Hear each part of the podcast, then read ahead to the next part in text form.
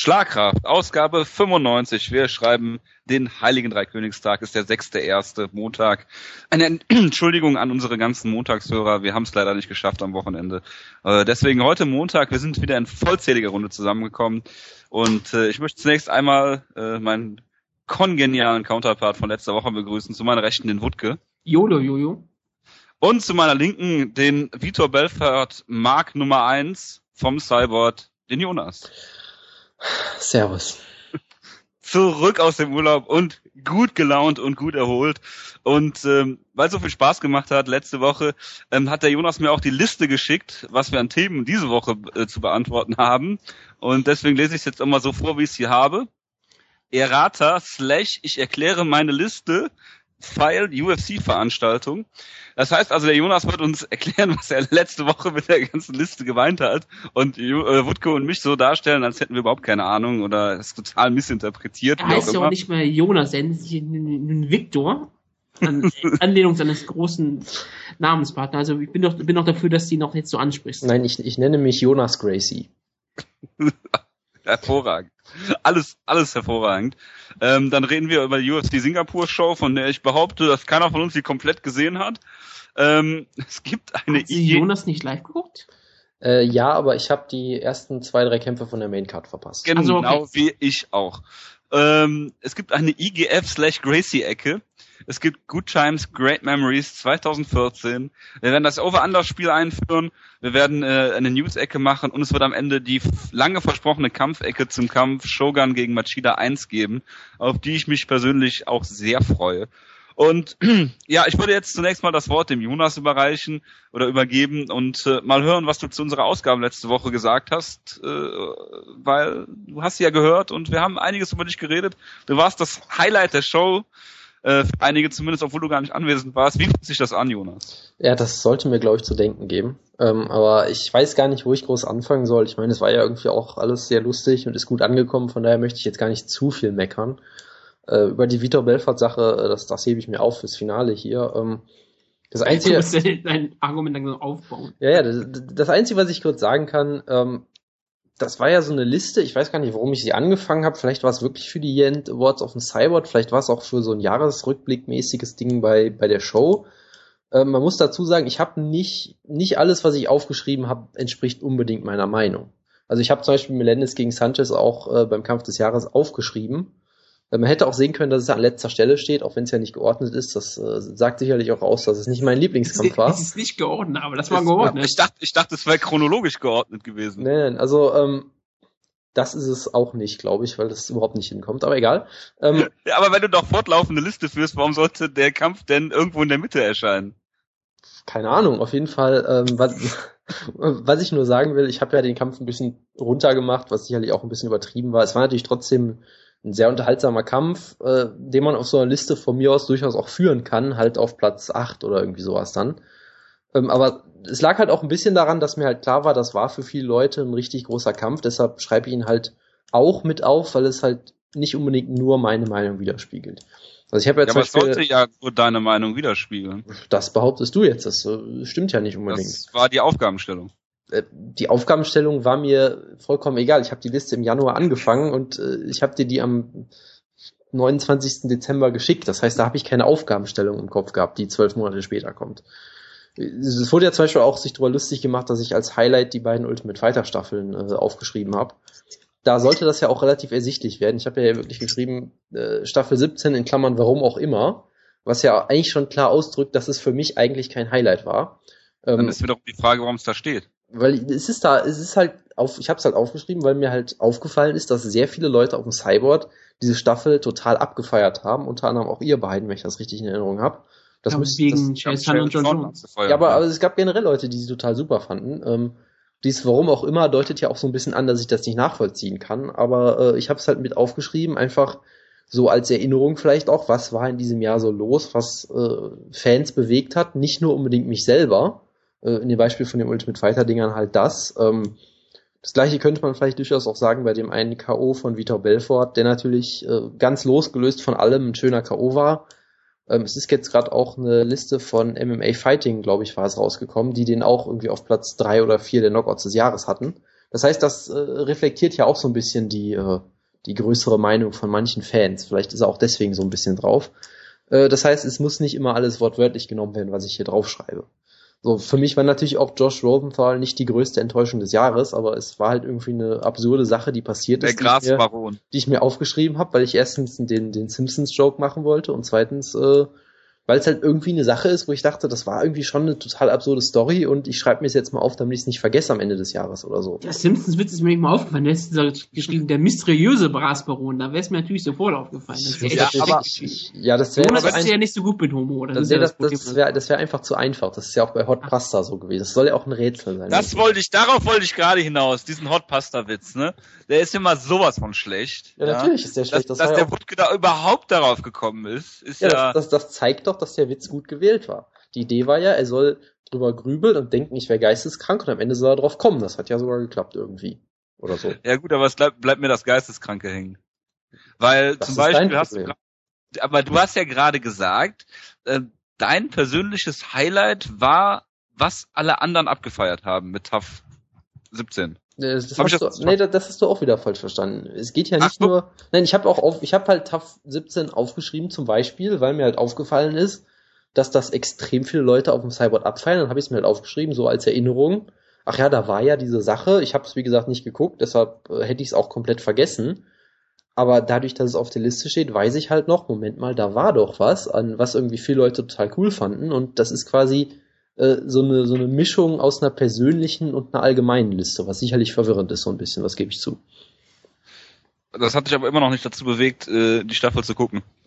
Natürlich nicht, ich bin ja nicht bescheuert. Ja, aber TAF China gucken, ne? Äh, da hat mir Eine Folge gucken. Ja, Also einen Kampf. der hätte mich, glaube ich, auch aus seiner Wohnung geschmissen, wenn ich die nicht geguckt hätte.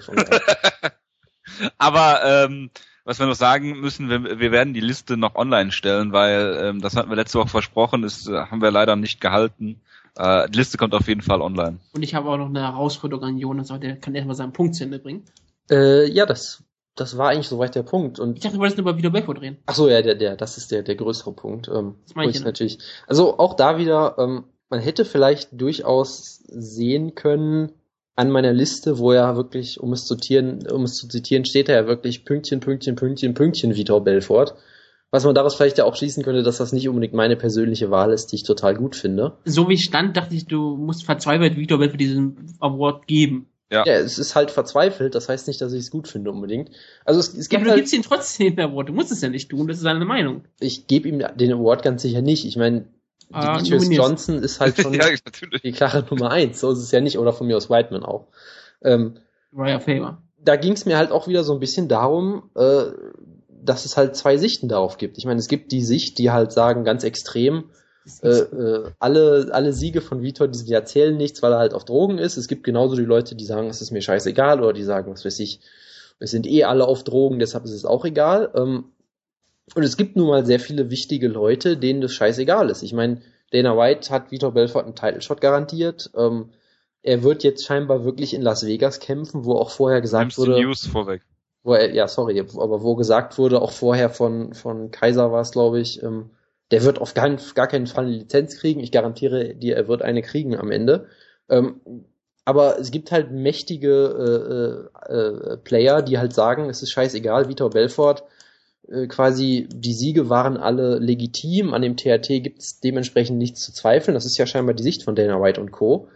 Ja, Und- aber es ging ja gerade jetzt um die Year-End Awards und deine persönliche Ja, aber. Ich hab Jo, doch- es ist relativ klar, dass er hier sehr viele Zweisichten sieht, aber keine Einsichten. Ja. Genau. Und ich habe ja, wie gesagt, eben schon erklärt, dass es nicht immer meine persönliche Sicht ist. Und, und was, was ich halt nur sagen will, wenn, wenn du die Sicht von Dana White und Co. übernimmst und sagst, an den, an den Siegen ist alles in Ordnung, da gibt's nichts dran zu rütteln, wenn du das so übernimmst, dann ist Vitor Belfort einer der besten Kämpfer des Jahres gewesen, weil er hat irgendwie drei, ja, Top Ten Leute vermutlich über zwei verschiedene Gewichtsklassen ausgenockt, hat irgendwie mehrere Rekorde damit gebrochen.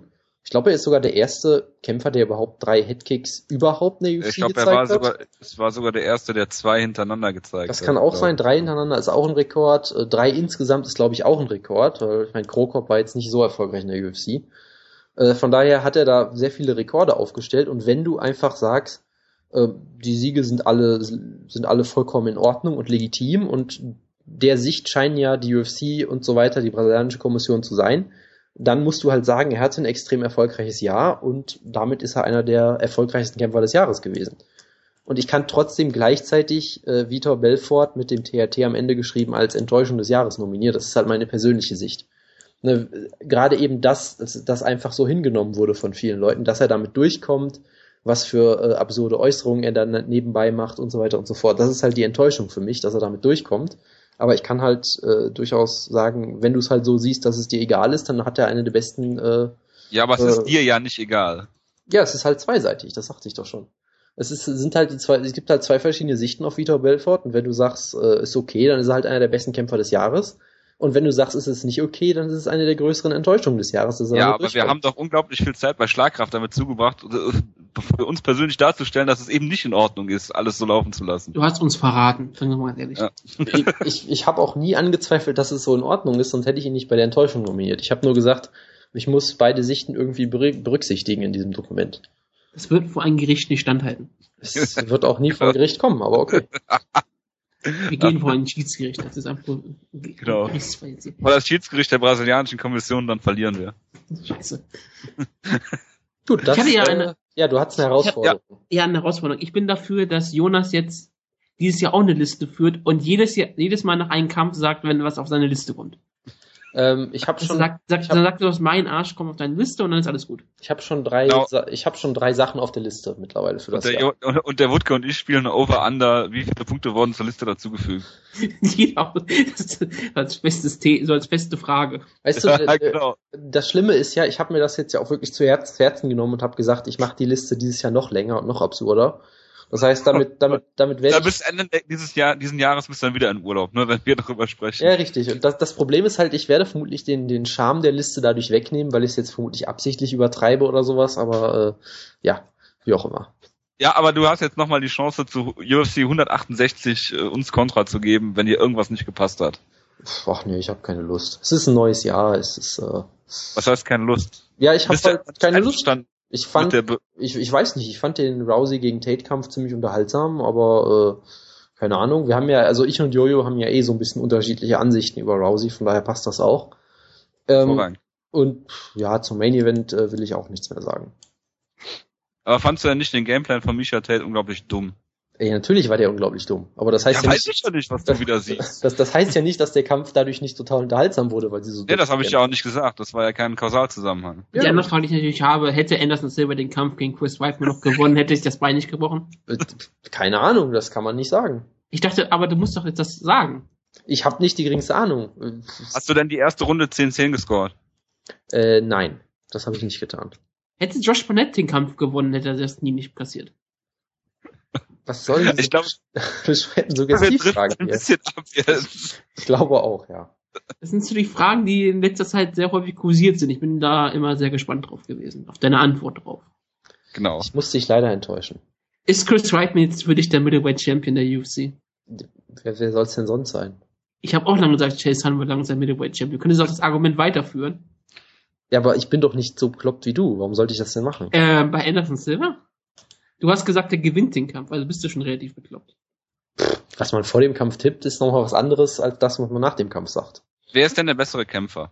Anderson Silva oder Chris Whiteman? Oder muss Chris Whiteman erst äh, 16 Siege in Folge in der UFC haben, um äh, besser zu sein als Anderson Silva? Äh, wenn Chris Weidman ihn zweimal besiegt, dann ist er wohl der bessere Kämpfer. Ich weiß nicht, ob er der, ob er der All-Time bessere Kämpfer ist oder sowas in der Art. Na, wenn du jetzt irgendwie, äh, Ja, aber das ist ja eigentlich auch nicht gefragt, oder? ja, ähm, keine Ahnung, wenn du halt gesagt hast, muss er 16 Mal gewinnen. Ich würde sagen, er muss vermutlich den Titel ein paar Mal verteidigen, bevor du sowas sagen würdest, wie, dass er jetzt auf der All-Time-Bestliste über Anderson Silva steht vielleicht. Aber er ist natürlich aktuell der bessere Kämpfer. Das ist ja nicht wirklich die Frage. Gut, dann haben wir wieder Einigkeit bewiesen nach dieser kontroversen Diskussion über Jonas Liste und machen weiter. Oder willst du noch irgendwas loswerden, Jonas? Bloß nicht, nee. Gut, dann kommen wir zu der Card, auf der zwei Team Schlagkraftkämpfer sind. Ein Novum und zwar einer aus 2013 und einer aus 2014. Ähm, und ich glaube, der Wutke hat die Show gar nicht gesehen. Weil ich kein Geld ausgeben wollte, richtig? Und ich mache mich ja nicht illegal. Ja. Der Jonas und ich, wir haben zumindest zwei Kämpfe der Maincard geguckt. Und äh, ein bisschen von den Prelims habe ich gesehen. Ich glaube, Jonas, hast du die Prelims komplett gesehen? Ähm, ich müsste ich mal nachgucken. Ja, habe ich. Du hast, sogar. du hast irgendwas gesagt von zwei der schlechtesten Kämpfer aller Zeiten. Ja, des Jahres zumindest. Was jetzt auch aktuell. Des nicht- Jahres, das ist ein es Kunststück. Es ist bisher nicht wirklich schwer, das stimmt ja. Gut, reden wir über den Main Event und zwar reden wir über Tarek Seferdin. Team Schlagkraft hat äh, Huey Gi Lim besiegt und zwar ähm, ziemlich eindeutig nach Punkten. Es sah in der ersten Runde so aus, als ob Lim ähm, relativ gut Paroli bieten kann, hat, hat äh, Seferdin immer gut getroffen. Der kam in der zweiten Runde besser rein und hat, glaube ich, fast alle nachfolgenden, vielleicht bis auf die letzte Runde gewonnen. Ähm, nichtsdestotrotz war der Kampf relativ klar. Er hat, wie wir das letzte Woche schon previewt haben, sehr viel mit Leckkicks gearbeitet. Das macht er immer sehr schön. Äh, hat ihn äh, zum Ende des Kampfes zu Boden genommen, was viele Leute da nicht verstanden haben. Ähm, aber er hat, wohl, er hat sich wohl am Bein verletzt oder am Fuß und konnte deshalb nicht mehr weiter Leckkicks zeigen. Ähm, es sah zwischenzeitlich sehr stark nach einer Stoppage aus. Ähm, die Ecke von Lim hat auch gesagt, es gab äh, Überlegungen, den Kampf da zu stoppen, äh, weil er wirklich nicht mehr laufen konnte. Und die einzige Möglichkeit, da noch zu gewinnen, ist seinen äh, sogenannten Robbie Lawler da zu zeigen. Ähm, am Ende gab es dann noch einen Schlagabtausch. Ähm, der Kampf war in, insgesamt wurde er dann spannender gemacht, als er war oder oder besser durch diesen diese, diese Flurry oder dieses dieses Ende, wo wo Seferdin dann nochmal harte Schläge kassiert hat. Ähm, nichtsdestotrotz ist das absolut eine gute Leistung, vor allem nach dieser langen Pause für Derek Seferdin, der jetzt ein Jahr ausgefallen ist durch Verletzungen immer wieder. Und ähm, was auch gut zu sehen war, ist, ähm, Lim ist noch nicht ganz auf diesem Level, auf diesem Main Event Level, äh, aber hat Stefanin nichtsdestotrotz gut Paroli geboten, hat nie aufge aufgegeben und äh, er hat sich ja auf jeden Fall gut präsentiert und ist jetzt nicht so, gerade weil er Pascal Kraus so klar besiegt hat, kannst du jetzt nicht sagen, dass, dass äh, Lim auch nicht wirklich gutes Niveau hat. Er hat hier gezeigt in seinem dritten UFC-Kampf, äh, nahe der Heimat in einem Main Event, äh, Short Notice, äh, was mich auch gewundert hat, dass es dann ein Fünf-Runden-Kampf war. Der hat ihn ja für fünf Runden angenommen. Ich denke, es hat, man hat ihm auch äh, gesagt, er hätte ihn auch für drei Runden annehmen können. Nichtsdestotrotz hat Zepherdin hier klar gewonnen und äh, ja, viele fordern jetzt den Kampf gegen Ellenberger oder äh, weitere Kämpfe, aber auf jeden Fall hat Zepherdin hier äh, gut gekämpft, clever gekämpft und den Kampf sicher gewonnen. Ja, also äh, wenn der Kampf natürlich eins bewiesen hat, dann natürlich ganz klar, dass äh, der Kampf von Pascal Kraus gegen Lim ein Ausrutscher war. Das habe ich ja auch schon mal auf Twitter gelesen, dass das ein Flug war. Flug, F-L-U-G. Genau, mit G. Ähm, nee, aber ich finde es schwierig, es irgendwie zu bewerten hier, weil Lim hat eigentlich gezeigt, dass er nicht gut genug ist, um Top Welterweight zu sein, aber er hat trotzdem, finde ich, durch den Kampf durchaus was gewonnen. Gerade durch das große Comeback in der fünften Runde natürlich, aber auch dadurch, dass er einfach so viel ausgehalten hat, ist, finde ich, äh, sein, sein Stern durchaus gestiegen in dem Kampf, was ich durchaus beeindruckend finde. Ähm, von daher gut, dass er den Kampf für, akzeptiert hat für ihn so. Jetzt wird, wird er halt überall gehypt, als er hat es fast geschafft, den Upset des Jahrzehnts zu schaffen in der fünften Runde da. Des Jahres auf jeden Fall. Und hat viel eingesteckt, also von daher wunderbar. Und Seferdin sah auch richtig gut aus. Also ich war sehr zufrieden mit dem Kampf. Er war auch, finde ich, ein sehr schöner Kampf. Ähm, ich halte weiterhin extrem viel von Tarek Seferdin. Ähm, da- das halt das Problem ist, der ist irgendwie der beste technische Striker im Welterweight, würde ich einfach mal behaupten. Du hast aber auch klar gesehen, er hat immer noch die gleichen Schwächen wie früher. Also er hat, er hat keinen Finish-Instinkt in dem Sinne. Er hat auch keine, also er hat keine Power. Das muss man ihm irgendwie zugute halten. Ich meine, da kann er nichts für. Ne? Ich meine, manche Leute sind halt wie Johnny Hendricks und hauen dich einmal und du fällst um. Das hat Tarek Seferdin halt nicht. Da kann er auch nur bedingt was für. Aber du hast hier halt auch gesehen, dass er diesen Instinkt überhaupt nicht hat. Also es gab ja wirklich Szenen, wo er Lim irgendwie äh, mit einem Legkick fast das Bein gebrochen hat und dann einfach on top gegangen ist und zwei Minuten lang in der Halfguard gesetzt, ges- gesessen hat. Und dann ging der Kampf wieder nach oben. Er hat sofort einen Leckkick gezeigt und Kim ist wieder fast umgefallen. Also äh, Lim, sorry. Ähm, und ich würde halt sagen, den Kampf hätte er durchaus finishen können, wenn er das ein bisschen klüger gemacht hat. Er hat ihn ja auch einmal mit einem, ich glaube, es war ein Knie zum Körper, zur Leber, ihn auch fast au ausgenockt. Also das war halt ein bisschen enttäuschend, dass er ihn da nicht finishen konnte. Ähm, wie ich das verstanden habe, hat er sich auch irgendwie am Fuß verletzt. Deshalb erklärt es vielleicht auch ein bisschen, warum er äh, mit den Low Kicks so ein bisschen aufgehört hat. Ähm, und so, es war halt eine total souveräne Performance, bis er dann halt in der letzten Runde ein bisschen unachtsam war und fast ausgenockt wurde. Da gebe ich jetzt auch nicht so viel drauf. Ich glaube, das wird ihm nicht nochmal passieren. Das war, glaube ich, ein, ein guter äh, Wake-up-Call. Der wird, glaube ich, so einen Fehler nicht nochmal machen. Deshalb bin ich eigentlich weiterhin sehr beeindruckt. Und die Frage ist halt, ich frage einfach mal dich am besten oder euch am besten, äh, was denkt ihr? Wie schätzt ihr Tarek im Welterweight ein? Was denkt ihr, wie weit kann er kommen? Ja, Wutke, sag auch mal was. Was? Ich hatte zugehört? Nee, Entschuldigung. ähm, Terence Seferdin, ich habe ja, ich halte relativ viele hohe Stücke an ihn, habe ich auch letzte Woche gesagt. Sie hatten mir auch als klar als Sieger gesehen. Also, als ich besprochen habe, ich gesagt, Terence Severin wird klar den Kampf gewinnen, äh, keine Probleme haben. Scheinbar hat er dann am Ende noch welche gehabt, aber das ist ja normal nach einer langen Pause. Ähm, ich glaube, Tarek Seferdin hat das Potenzial, ein richtig guter Contender zu werden. Gerade jetzt im wilden Westen der Welterweight Division ist er nie sehr weit von der Spitze entfernt. Und wenn er jetzt einen guten Kampf gegen guten Gegner bekommt, dann ist er wahrscheinlich sogar schon nur zwei Kämpfe von Titleschon entfernt. Sondern sie natürlich gewinnt. Also ich sag mal so, du brauchst schon einen wirklich guten Mann, um Seferdin zu besiegen. Ich sag mal, einen Jake Shields würde er nicht besiegen. Weil niemand besiegt einen Jake Shields im Welterweight.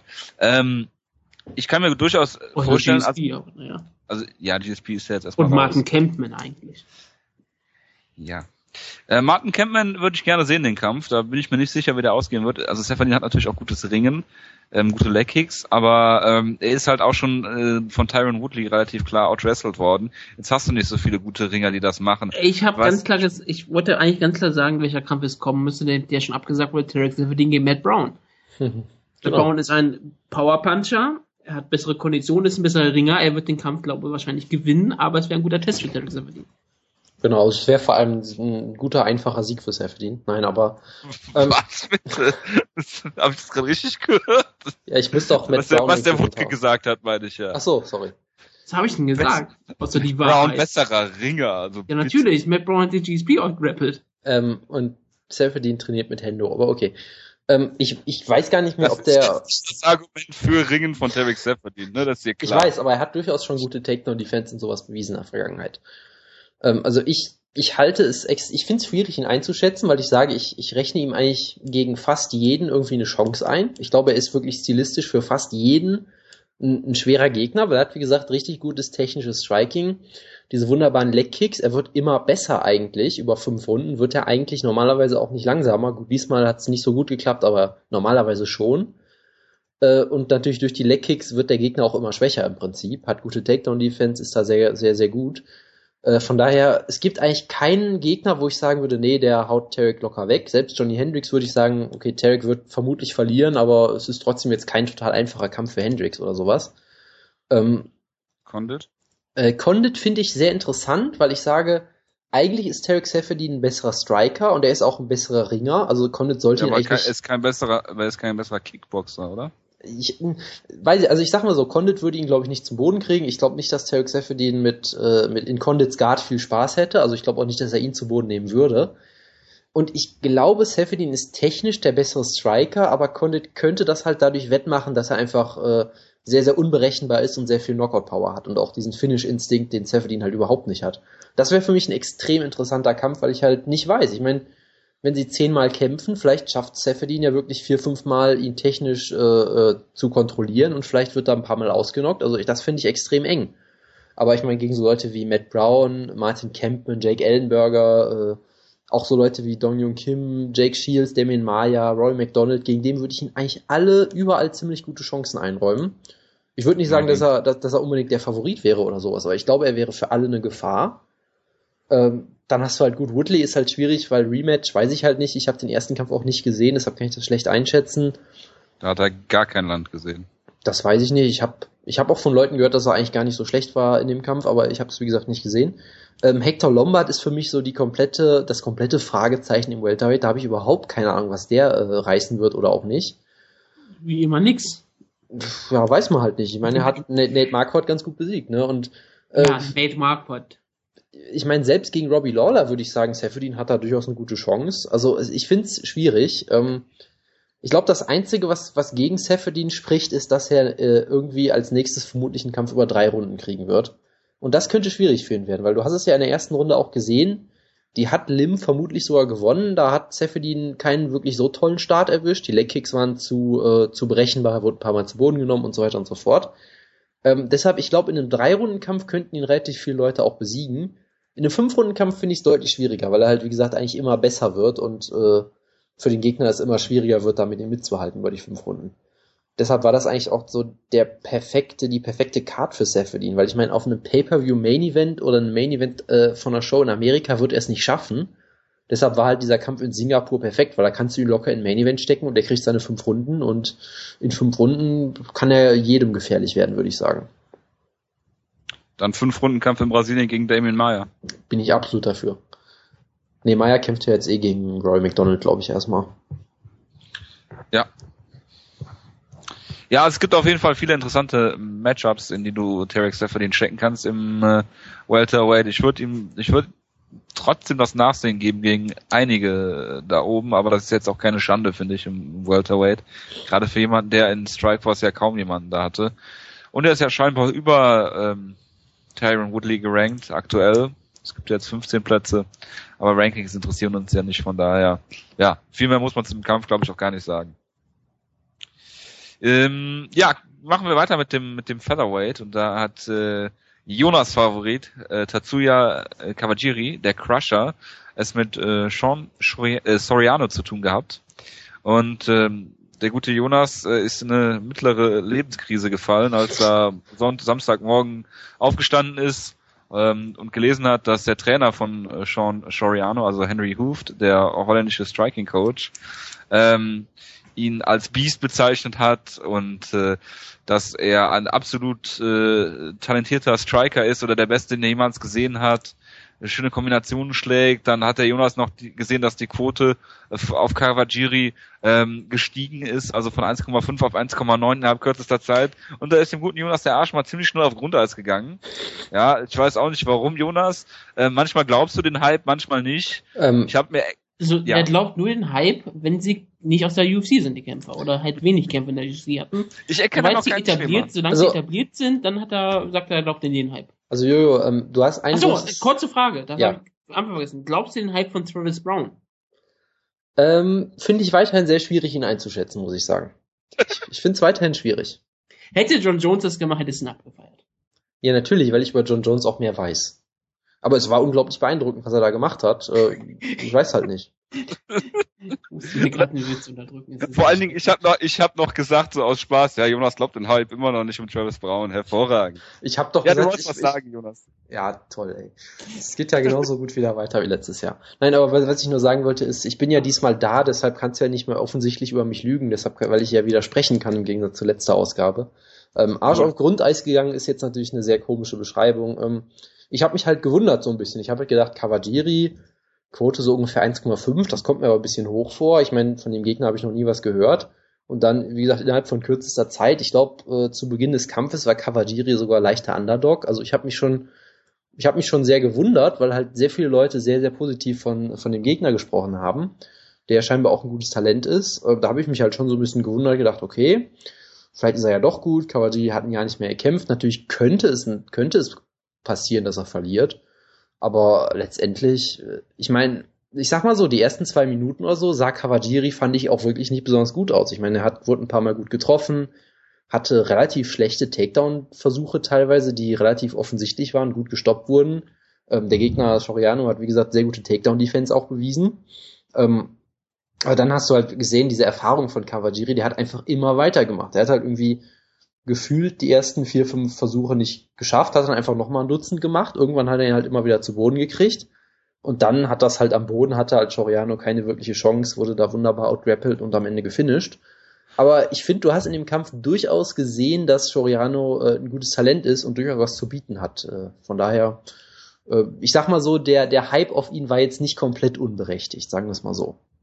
Ja, aber wundert dich, dass ein Trainer von einem so unbekannten Mann in höchsten Tönen redet, wenn er seinen ersten Auftritt hat? Natürlich nicht. Es, es war auch weniger die, die Aussage von dem, als eher die Entwicklung von den Quoten und so weiter, die mich gewundert hat. Ja, aber hat. die gehen ja miteinander einher. Ich glaube jetzt nicht, dass so viele Leute geboten haben auf Cavagiri gegen äh, Soriano, dann sehen, dass der Trainer von, äh, von Soriano in höchsten Tönen über ihn redet und das bei den wenigen Quoten und Angebot und Nachfrage regeln ja mittlerweile den Preis. Ja, das ist neu.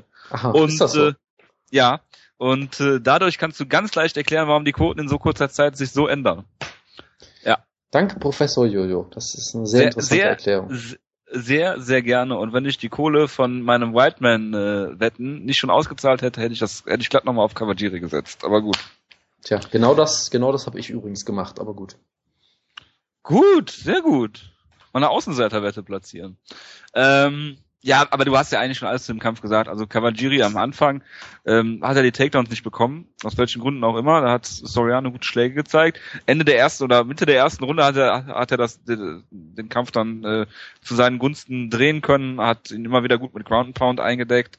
Am Ende hat dann, war das der, der Kampf, wo der äh, Ref den äh, Tap äh, übersehen hat Mhm. Und äh, sorry, haben dann schlafen gegangen ist, das war auch eine sehr hervorragende Szene. Wobei wo sich Dana White sehr drüber lustig gemacht hat. Was bitte? Also, das war großartig. Ja, Dana White hat sich einfach drüber lustig gemacht. So, haha, der Ref ist lustig oder irgendwie sowas hat er wirklich geschrieben. Ja, absolut. Wo ich mir dachte, so, äh, das ist deine Verantwortung. Du kannst ja, wie, äh, wie gesagt, bei so einer internationalen Show kann er nicht irgendwie sagen, die scheiß Kommission ist schuld, sondern die UFC hat diesen Ref ausgesucht.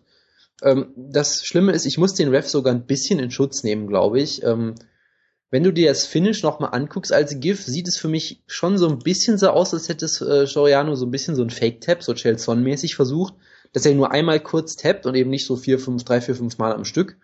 Von daher kann ich es ein bisschen nachvollziehen, dass es passiert ist. Es war trotzdem natürlich keine gute Leistung vom Punktrichter, aber es war jetzt, glaube ich, auch nicht äh, vom irgendwie äh, vom ja vom Punktrichter war es sowieso keine gute Leistung. Also ich, ich glaube, es war jetzt nicht der größte Skandal des, des Jahres oder irgendwie sowas, aber es war natürlich Doch. Es gab noch keinen Skandal dieses Jahr. Ach doch, diese komischen Elbow Strikes, aber die wurden ja. Ja, eben. Also wie auch immer, es, es war, glaube ich, nicht ganz so schlimm, wie es vielleicht ursprünglich wirkte, aber besonders gut war es auch nicht, nee. Ich finde schon. Weil worauf achtest du denn als Ref?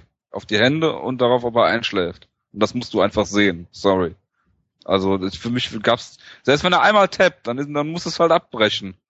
Geht ja immer noch um die Gesundheit. Hat dann halt einschlafen lassen. Also ich finde das, das ist nicht entschuldbar. Aber gut, lassen wir das. Dana White hat sich drüber lustig gemacht, dann ist es wohl okay. Gut, machen wir weiter. Die letzten beiden, die ersten beiden Kämpfe auf der Maincard haben wir nicht gesehen. Hast du die Elbow Strikes gesehen? Aber da waren sich, glaube ich, alle einig, einig, dass die sehr illegal waren. Ich habe es nicht wirklich mitbekommen, nee. Aber gut, ich glaube, von den beiden wird man auch in Zukunft nicht mehr so viel hören. Also es war ja irgendwie eh sehr absurd. Es gab ja irgendwie wenn ich das richtig verstanden habe, gab es erst den Opener, wo jemand irgendwie zwei illegale Elbows gezeigt hat und, genau, und zwei dann, Punkte abgezogen wurden. Genau, oder? und danach gab es den Kampf danach, wo es genau das gleiche passiert ist im Prinzip, nur diesmal wird der Gegner davon scheinbar ausgenockt, also irgendwie sehr, sehr kurios. Ähm, letztendlich ist es, glaube ich, ganz gut, dass die diese Fouls überhaupt mal ähm, äh, bestraft wurden. Es gab jetzt auch ein paar Leute, die gesagt haben, in dem ersten Kampf, das waren vielleicht gar keine illegalen Elbows. Wie gesagt, ich habe ich habe nicht mehr wirklich Lust gehabt, da auch noch nachzugucken. Von daher kann ich da jetzt nichts zu sagen. Ja, aber gerade, das klingt jetzt zwar blöd, ne? Aber gerade die ganzen äh, asiatischen Kämpfer oder Kämpfer aus dem asiatischen Raum da, die wissen, kennen die die Regeln, wie das aussieht mit den Elbows? Die kriegen wahrscheinlich gesagt, Elbow Strikes sind jetzt erlaubt und denken sich dann, okay. Ähm, ja, aber, eine war jetzt Brasilianer, klar, aber äh, nichtsdestotrotz um mal deine Aussage von gerade eben äh, zu kopieren, das ist keine Entschuldigung, wenn du die Regeln nicht, nicht kennst. Die musst du kennen. Nein, das ist das ist klar, natürlich ist es keine Entschuldigung, aber das ist äh, eine Erklärung vielleicht. Das mag sein, ja, das kann ich nicht beurteilen. Genau, ich meine, frag mal Jonas Bildstein. Ähm, ja, machen wir weiter. Und zwar mit den Prelims. Und da hat Max Holloway ähm, einen 1 Meter 92 großen Featherweight besiegt oder 1 Meter 6, 6 foot 4, das sind über 1,90 auf jeden Fall.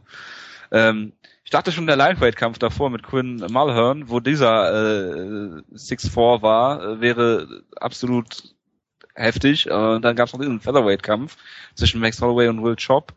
Und äh, ja, Max Holloway hat das gemacht, was er machen musste. Er hat äh, ja, gestrikt. Er kann, ist natürlich ein guter Striker, haben wir immer gesagt. Er kriegt halt Probleme mit Leuten, die ihn zu Boden nehmen. Ähm, das zieht sich so ein bisschen durch seine, seine MMA-Karriere. Er sah auch gegen, gegen Leonard Garcia jetzt nicht so hervorragend aus. Ähm, Wobei, ja, er den Kampf da noch gewonnen hat, hat jetzt zwei Niederlagen in Folge gehabt gegen wirklich gute Leute, also gegen Conor McGregor und gegen, gegen Dennis Bermudez. Ja, und gegen, ja, ich habe Conor McGregor gerade gut genannt. Ja, und, was, und, ge und, gegen Bermudez hat er für mich eigentlich gewonnen, den Kampf. Das muss man auch nochmal ja, sagen. Ja, genau, genau. Und gegen, gegen Garcia, pff, meine Augen hätte er den verloren. Keine, äh, kein Problem, nichtsdestotrotz, er hat vor kurzem erst mit Grappling überhaupt angefangen und äh, ist, ist erst 22 Jahre alt, hat sein UFC-Debüt, glaube ich, mit, mit 19 Jahren gegeben äh, und hat da schon gegen Dustin Poirier, äh, Poirier gekämpft. Und äh, von daher, also Max Holloway ist, ist eigentlich nie in einem langweiligen Kampf. Das kann man, kann man wohl sagen. Und äh, ja, er hat das gemacht, was er machen musste und hat ihn hier deutlich besiegt. Ja, also du hast Gegner halt. kann ich natürlich nicht einschätzen, ne? Also Ja, klar. richtig. Also du hast halt gesehen, dass er so in der ersten Minute oder so, oder in der, der ersten ein, zwei Minuten auf jeden Fall äh, ziemliche Probleme hatte mit der Reach von seinem Gegner, der wirklich, ich meine, gegen den sieht Corey Hill im Lightweight klein aus, was schon absurd ist, der war ja wirklich riesig. Ähm, aber da hat er halt nach kurzer Zeit gemerkt, okay, Will Chope, der ist jetzt auch nicht so wirklich gut und hat äh, defensiv ziemliche Lücken und hat ihn dann wirklich wunderbar verprügelt. Ähm, das, das Lustige war halt noch, dass äh, die, das Corner von Will Chope ihm nach der ersten Runde sogar noch gesagt hat, er hätte die Runde gewonnen, was schon ein ziemlich großer Witz ist. Und dann Runde 2 hat Holloway ihn, wie gesagt, wunderbar äh, gefinisht. Was, was bei ihm immer sehr schön ist, er, er mixt immer sehr schön diese, diese Körpertreffer mit ein. Er hatte da auch diese, diese wunderbare Kombination, wo er Chope am Käfig gestellt hat und dann einen, ich glaube, einen Haken zum Körper geschlagen hat. Dann hat er einen Schritt nach hinten gemacht und hat einen Jumping Spin Kick zum Körper gezeigt, was schon eine sehr großartige Kombination war. Und ja, es war ein wunderbarer Sieg von ihm, schöne Leistung. Ja, der nächste Kampf ähm, war der erste, den ich gesehen habe oder bei dem ich zugeschaltet habe. Ähm, die Prelims waren ja frei für uns empf empfangbar äh, und es war Kikono gegen Malhern. Und ich habe bin, glaube ich, Mitte der ersten Runde dazugekommen und muss sagen, der Kampf war unfassbar grausam und schrecklich. Und Kikono hat ihn hin und wieder mal zu Boden bekommen und hat da einfach nichts gemacht. Und Mulhern, der jetzt auch seine Karriere beendet hat, hat gesagt, er hatte das beste Trainingscamp aller Zeiten und fühlte sich wunderbar und hatte einfach nichts entgegenzusetzen und beendet jetzt auch seine Karriere. Und äh, ja, also es war von beiden nichts nichts Großartiges. Ne? Also es war halt, wie gesagt, einfach so ein absurder Kampf, weil Mollhörn, glaube ich, wirklich 18 Zentimeter oder sowas größer war. Äh, und du hast es halt wirklich gesehen. Ich meine, er war eigentlich im Stand gar nicht so schlecht, weil halt Kikuno einfach unfassbar klein ist und überhaupt nicht damit klargekommen ist, aber er hat einfach trotzdem immer irgendwann Guard gepullt, weil er halt keine Takedowns geschafft hat. Und dann lag Kikuno halt so ein bisschen auf ihm drauf und hat im Prinzip auch nichts gemacht und Mullern hat vom Boden nichts gemacht und hat deswegen verloren. Also es war ein relativ furchtbarer Kampf. Kikuno hat halt diese sehr merkwürdige äh, Karate-Stance, wo er äh, sehr inaktiv oft auch ist. Und dadurch ist halt irgendwie im ganzen Kampf nichts passiert. Ich habe ihn auch direkt auf meine Year-End-Liste geschrieben als einer der schlechtesten Kämpfe des Jahres bisher. Zusammen mit dem Kampf, der davor kam. Also die Show hatte mittendrin ein ziemlich tiefes Loch. Aber ja, das war nix, der Kampf. Also Karate Stances was passiert relativ wenig, du willst ihn also mit Machida vergleichen. Nee, das, der Unterschied ist ja, dass er wirklich nichts macht. Der steht wirklich mit beiden Beinen so wie angegossen auf dem Boden und wartet, dass der Gegner was macht. Das war hier schon sehr extrem. Gut. Ja, den Rest der Karte ha habe ich wie gesagt nicht gesehen, aber dein Favorit Dustin Kimura hat ja gewonnen. Mit einem Ge- Armbar. Genau, wieder nicht per Kimura, was auch immer großartig ist. Es ist ein tolles Gimmick. Ich hoffe, er ge- gewinnt nie mit einer Kimura. Diesmal hat er sogar eine versucht. Ähm, ja, war ein, war ein schöner Kampf. Er wurde am, am Anfang, glaube ich, fast zu Boden geschlagen, hat dann am, am Boden sah er sehr gut aus. Ähm, ich muss ein Wort verlieren über Royston Wee, über den sich ja alle so lustig gemacht haben, der ja auch äh, auf dem Poster beworben wurde, glaube ich, oder Wutke? Ja, mit Namen. Ja, genau, Weil, das- weil sie aus Singapur sind. Genau, das ist der- der- Calera. Das angeblich große Talent aus Singapur, was seit zwei Jahren nicht mehr gekämpft hat oder so. Und ein Rekord Hätte von auf die UFC gewartet. Genau, er hat- hatte einen Rekord von 2-0. Ähm, das Beeindruckende war einfach wirklich, sie haben ihm einen Gegner gefunden, der noch schlechter ist und er hat wirklich äh, ja, schwierig. 30, 30, 26 gewonnen, weil er halt einfach ihn immer zu Boden genommen hat und in seiner Guard gelegen hat, weil er einfach nichts anderes konnte, glaube ich, einfach. Und der Gegner konnte auch nichts anderes und am Ende des Kampfes haben, glaube ich, die Singapurianer alle ihren eigenen Landsmann ausgeruht, so ein bisschen. Also auch das war einer der, der schlechtesten Kämpfe des Jahres bisher. Ähm, was ich noch erwähnen würde, der, der Opener hat eigentlich sehr viel Spaß gemacht. Russell Doan hat Leandro Isa besiegt. Ähm, Isa wurde so ein bisschen gehypt auch als BJJ Black Belt, Super Grappler und so weiter und so fort.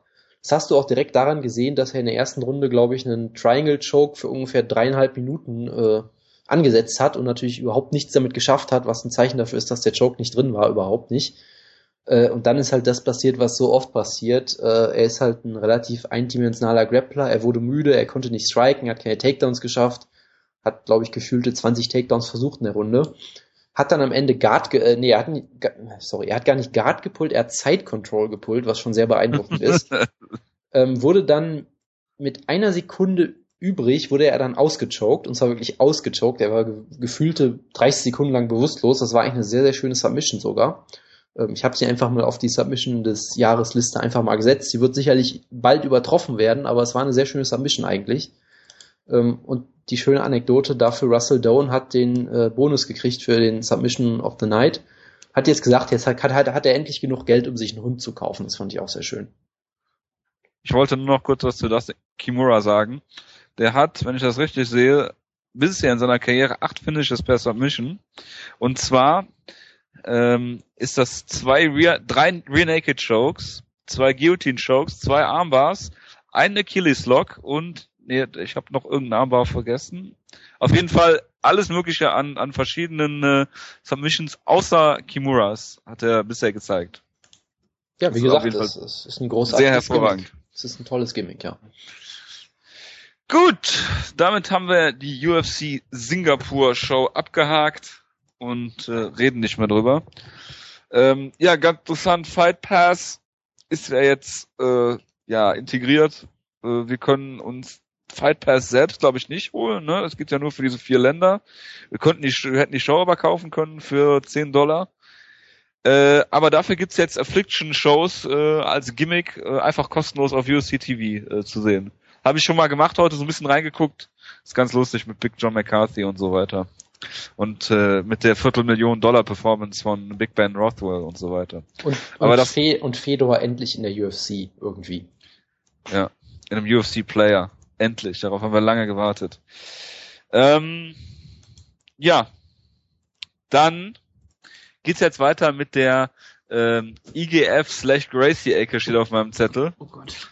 Und äh, ja, aber du bist ja neben dem Frauenbeauftragten auch der Japan-Beauftragte von Schlagkraft. Und äh, womit fangen wir an? Ähm, worüber willst du denn eher reden gerade aktuell?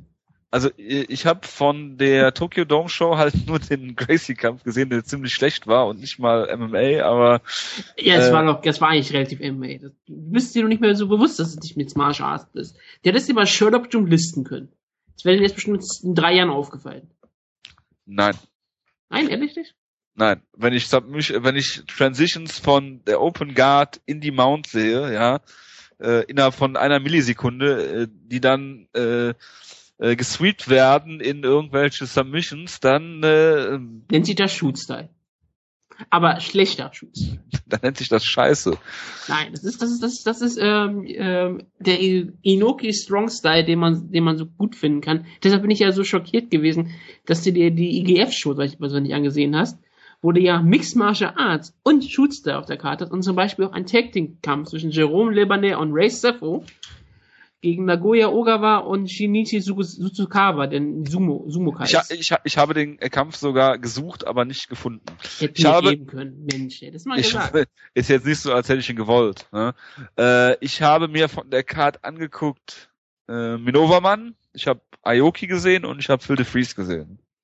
Minovermann war auch ein großer Kampf, weil ich glaube, der Kampf war so total fake.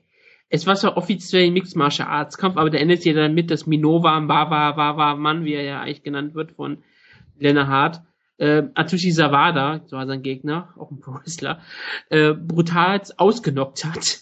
Ihn so brutal ausgenockt hat, dass er äh, noch in die Ringseile fast fiel, fast durch den Käfig fiel, äh, durch, durch den Ring, durch den Ring rausfiel und dann noch brutal am Boden mit Knees eingedeckt wurde und Soccer Kicks, weil IGF hat Pride Rules. Muss man dazu sagen, ist also alles legal. Und äh, Minova man so den Kampf gewann und danach natürlich noch ein Enge geschossen haben, in dem Savada und Minova man die ganze Zeit noch weiter kämpfen wollten und dann wollte Minova man eine Promo halten, ist Savada wieder in den Ring gelaufen und all so ein Schwachsinn halt, weil es halt extra Mixed Martial Arts ist, denn solche Dinge passieren halt in Mixed Martial Arts. Ja. Ähm, Aoki hat gewonnen. Gegen Toshi, den ich nicht mal kenne. Ja, und äh, das waren 49 Sekunden. Ich glaube, es war sogar eine Unterbrechung dabei wegen dem Tief, Tiefschlag. Ne, Also wegen dem Ground Kick. Es war aber eine wunderschöne ähm, Submission, wie man mal ganz ehrlich sagen muss. Also es hat ähm, Shinji Oka war- mir wieder war- gezeigt, was er War kann. das ein Guard Pull? Ich glaube, er hat so ein bisschen gerade gebrüllt, ja. Weil, was soll er sonst machen? Ich hätte mal Ja, nix, also. I- I- also ist ja, ist ja unbestritten, dass äh, Aoki unglaublich eindimensional und dabei unglaublich gut ist. Ne? Also da wird wohl kaum jemand was anderes behaupten. Ja, kam er mit seinen Evolve MMA Sachen raus, das war schon sehr, sehr schön. Ähm, Toshi kam ja mit hier ähm, Masakurai raus, also er hat ja irgendwie schon wenigstens ein paar echte Trainer, aber ich habe ihn noch nie von ihm gehört und er hat natürlich auch klar verloren. Was Jonas sich sehr gefreut hat, dass Phil de Vries gekämpft hat und er hat Brad Rogers ähm, schön ausgeschobt. Denn Jonas mag jetzt ganz gerne, wenn Brad Rogers ausgeschobt wird. Das freut mich durchaus, ja. Ja. Ja. Es, es gab auch den, äh, es gab auch einen weiteren Pro Wrestling Kampf zwischen Wang Bing und Kendo Kashin, wo ich, wo ich sehr schockiert war, dass es kein Mixed Martial Arts Kampf war, weil sowas tut IGF meistens. Aber ja, äh, der Lebaner und Ray Sefo Kampf, also wenn ihr wirklich mal einen Pro Wrestling Kampf im Jahr gucken wollt, neun Jahr und ich schaut kein Mix, äh, kein Pro Wrestling mehr oder so, aber seid auch noch auf einer Pro Wrestling Web Webseite. Sefo gegen äh, Lebaner als Tag Team ist absurd, weil ihr müsst euch vorstellen, dass IGF, also die hatten ihre Boxhandschuhe an und mussten dann noch trotzdem ein bisschen grappeln und haben eigentlich die meiste Zeit nur schlechte Schläge zum Körper gezeigt. Aber eigentlich war, und man hat auch nicht mal gesehen, wie das Match geendet ist, weil die ganze Zeit Nagoya Ogawa gegen Peter Arts aufgebaut wurde. Ja gut, aber ähm, dann läuft ja genauso ab wie ein Mixed Martial Arts Kampf von äh, Ray Seffer oder Peter äh, oder oder Jerome Lebaner. Ja, aber Ray Saber wurde sogar von einem Pro Wrestling Sumo Card zu Boden genommen. Also das weiß ich nicht, was das von einer Mixed Martial Arts Karriere bezeichnet. Man hatte auch hier wirklich eigentlich keine echte Chance gehabt. Aber er hat ein paar schönes, äh, ein paar Strides gezeigt. Ich, äh, Lebaner, der war ja sogar schon IGF Pro Wrestling Champion. Muss man mal dazu sagen, für eine lange Zeit. Er hatte zum Beispiel auch einen Kampf gegen, was gegen Tim Sylvia, gegen den er einen Pro Wrestling Kampf gehabt hat? Ich glaube gegen Tim Sylvia. Der hat, ich glaube, Tim Sylvia im Pro Wrestling Kampf ausgenockt, also gemäßig ausgenockt. Gott, er hat alle ausgenockt als sein Gimmick und hat er, glaube ich, gegen ähm, Fujita den Titel verloren. Der im Main Event gegen Satoshi Ishii gekämpft hat. Es war ein, es war ein Mixed Martial Arts Kampf nebenbei um einen Pro Wrestling Titel. Genau. Das, das kann ich auch einfach mal so stehen lassen. Das, was will man dazu sagen? Tosh, äh, ich wollte noch was ergänzen. Der Gegner von äh, Aoki, der gute, wie heißt der, Harada? Harada, Toshi Harada, Ja, hat Toshi. mal gegen äh, Bang Ludwig verloren. Oh, das ist der Bang-Effekt gewesen, weil er davon gegen ihn verloren hat, ist er jetzt, wurde er selbst von Minova Wabermann ausgenockt. Genau. Äh, ha- hast du schon äh, bei Ishii geredet? Ja, haben gerade. Das war Okay. der Ach so, das war okay. Wrestling-Titelkampf äh, in Mixed Martial Arts. Ishii hatte den Titel dann von Fedor erhalten, der die ganze Zeit gehypt wurde, die ganze Show über, weil er am Anfang, des, äh, Anfang der Show rausgekommen ist. Und er hat auch- ein, Er hat auch ein. Arm-Wrestling-Match gegen äh, Bob Zapp verloren. Also ja, Ähm, ich hoffe, Fedor wird nächstes Jahr bei IG, also dieses Jahr bei IGF auch wieder einen Mixed Martial Arts Kampf haben, weil das Fedor Gegen tun wird. Fujita. Gegen Fujita, der ihn fast ausgenockt hat. Wenn dabei. den Titel behalten wird und wenn er weiter, wenn er dann den Titel halt im Pro Wrestling Kämpfen verteidigen wird, was ich glaube, dann ist es ja relativ simpel, den Titel für ihn zu verteidigen. Also glaube ich ganz ehrlich, Das ist relativ simpel dann, ja, das ist richtig. Er hat ja das- schon, hat nicht Fedor schon mal gegen Ishii gekämpft? Ich glaube ja, Ja, ne? er hat ihn ausgenockt, glaube ich. Deshalb glaube ich, ganz, sogar. ganz klar an das Rematch, um die japanische Ehre wiederherzustellen. Der Satoshi Ishii ist immer noch der japanische Kämpfer für die Zukunft. Im Schwergewicht. Auch wenn er nicht mal Kazushi Fujita ausnocken kann oder vermitten kann oder irgendwas zeigen kann. Der, der Kampf war unfassbar schrecklich. Aber hey, Ja. Wundert dich das? ähm, nein, eigentlich nicht wirklich. Satoshi Ishii, muss man wirklich mal überlegen. Er sollte mal bei Tough 10 mit Kimbo Slice mitmachen. Hat, Ja, dann, hat dann gesagt, nein, ich möchte doch in Japan kämpfen. Und dann wird er, wird er die ganze Zeit immer ausgebucht vom japanischen Publikum. Aber ist, ist er nicht Goldmedaillengewinner im Judo? Ja, und dann wollte er auch für die USA 2012 antreten. Ach so. Hat er dann aber nicht gemacht. Schade, Schokolade. Gut. Er trainiert, glaube ich, auch in Amerika, ne? Kann das sein? Ich glaube, der trainiert in Amerika auch. Ich weiß noch nicht wo. Er nicht sogar mal Ähm, aber, das, aber bei, ähm, es gab ja auch ähm, Werbung für Evolve MMA, ne? Bei der UFC. Auf den, ah, das weißt du jetzt nicht, ne? Aber Jonas, äh, bist du noch da? Ja, bitte? Äh, es gab doch bei der Singapur-Show an einem der Ringpfosten oder an zwei der Ringpfosten da äh, Werbung für Evolve MMA, oder? Das kann sein, ich habe nicht drauf geachtet. Es würde mich aber nicht wundern, weil die ja äh, ziemlich viel Geld haben, glaube ich auch. Und natürlich auch sowieso vor Ort auch aktiv sind, sehr. Und Ben Askren haben sie. Genau. Das wäre sehr schön, wenn, wenn das Werbebanner für Evolve MMA einfach ein großes Bild von Ben Askren gewesen wäre. ja, das wäre hervorragend gewesen. Aber jetzt musst du noch mal über den ähm, Royce Gracie Kampf in New Japan reden. Äh, Royce Gracie Kampf, den Gracie Kampf, Entschuldigung. Ja, äh, erstmal vielen Dank, dass du mir die äh, äh, den äh, Stream zur Verfügung gestellt hast, lieber Wutke. Ja, bitte. Und vielen Dank, dass ich 15 Minuten meines Lebens nicht mehr wieder kriege. Wenn du, hast du die Entrances auch geschaut? Ich habe die Entrances geschaut. Ich habe das, äh, ich habe, also ich habe mich aufgenommen dabei. Der Wutke kann sich das auch gerne anhören. Der Jonas hat gesagt, der wird es nicht online stellen. Du kannst ja privat online stellen. Äh, und äh, ja, es ging damit los, dass ähm, zuerst kamen äh, Nagata und äh, äh, Sakuraba zum Ring und danach kamen dann Gracies mit irgendwelchen Schülern von sich oder was auch immer. An irgendwelche Japaner, die auch, glaube ich, Gracie Jiu-Jitsu trainieren. Ja, also es waren ein paar Blue Belts und White Belts dabei und äh, dann hast du halt auf dem auf den Leinwänden hast du dann halt äh, irgendwie Hoyce Gracie, Henzo Gracie, Heuler Gracie und äh, Hyan Gracie gesehen, also die Gegner, die äh, der gute Sakuraba gekämpft hat, äh, gegen die gekämpft hat. Äh, Grüße an Strigger, wir benutzen hier grammatikalisch korrektes Deutsch. Und äh, ja, dann äh, kam es zum Kampf und äh, ich kann mich nicht mehr wirklich daran erinnern. Es war auf jeden Fall sehr erstens ereignisarm und zweitens richtig schlecht. Ähm, es gab sehr slicke Transitions von, äh, wie ich gerade schon gesagt habe, äh, von der Close Guard in die Side Control oder in die Mount direkt und hin und her und so ein bisschen Pseudo-Grappling. Ich glaube, in einer Stelle hat dann... Aber Versuche gab es jede Menge, die dann irgendwie unterbrochen wurden aus mehr unerfindlichen Gründen, ja. Ich glaube, in einer Sache hat Daniel Gracie so wirklich in die Guard gefickt, als er wirklich so eine Handbewegung gemacht hat und einfach ähm, damit in die Mount kam. Ich kann das nicht anders beschreiben. Das war auf jeden Fall ziemlich unglaublich, was er gegen Nagata da gezeigt hat. Ja, absolut. Äh, ja, äh, Nagata hat ja auch zwei MMA-Kämpfe gehabt, das habe ich ja auch. Äh, gegen Fedor beispielsweise. Gegen Fedor und gegen Krokop, glaube ich, hat beide in zusammengefasst äh, zwei Minuten Kampfzeit verloren. Ja, es hat fast seine ganze Pro-Wrestling-Karriere zerstört, weil er ein riesiger ähm, Ringerstar in, in Japan war und dadurch seine ganze ähm, Street-Cred verloren hat, sozusagen. Ja.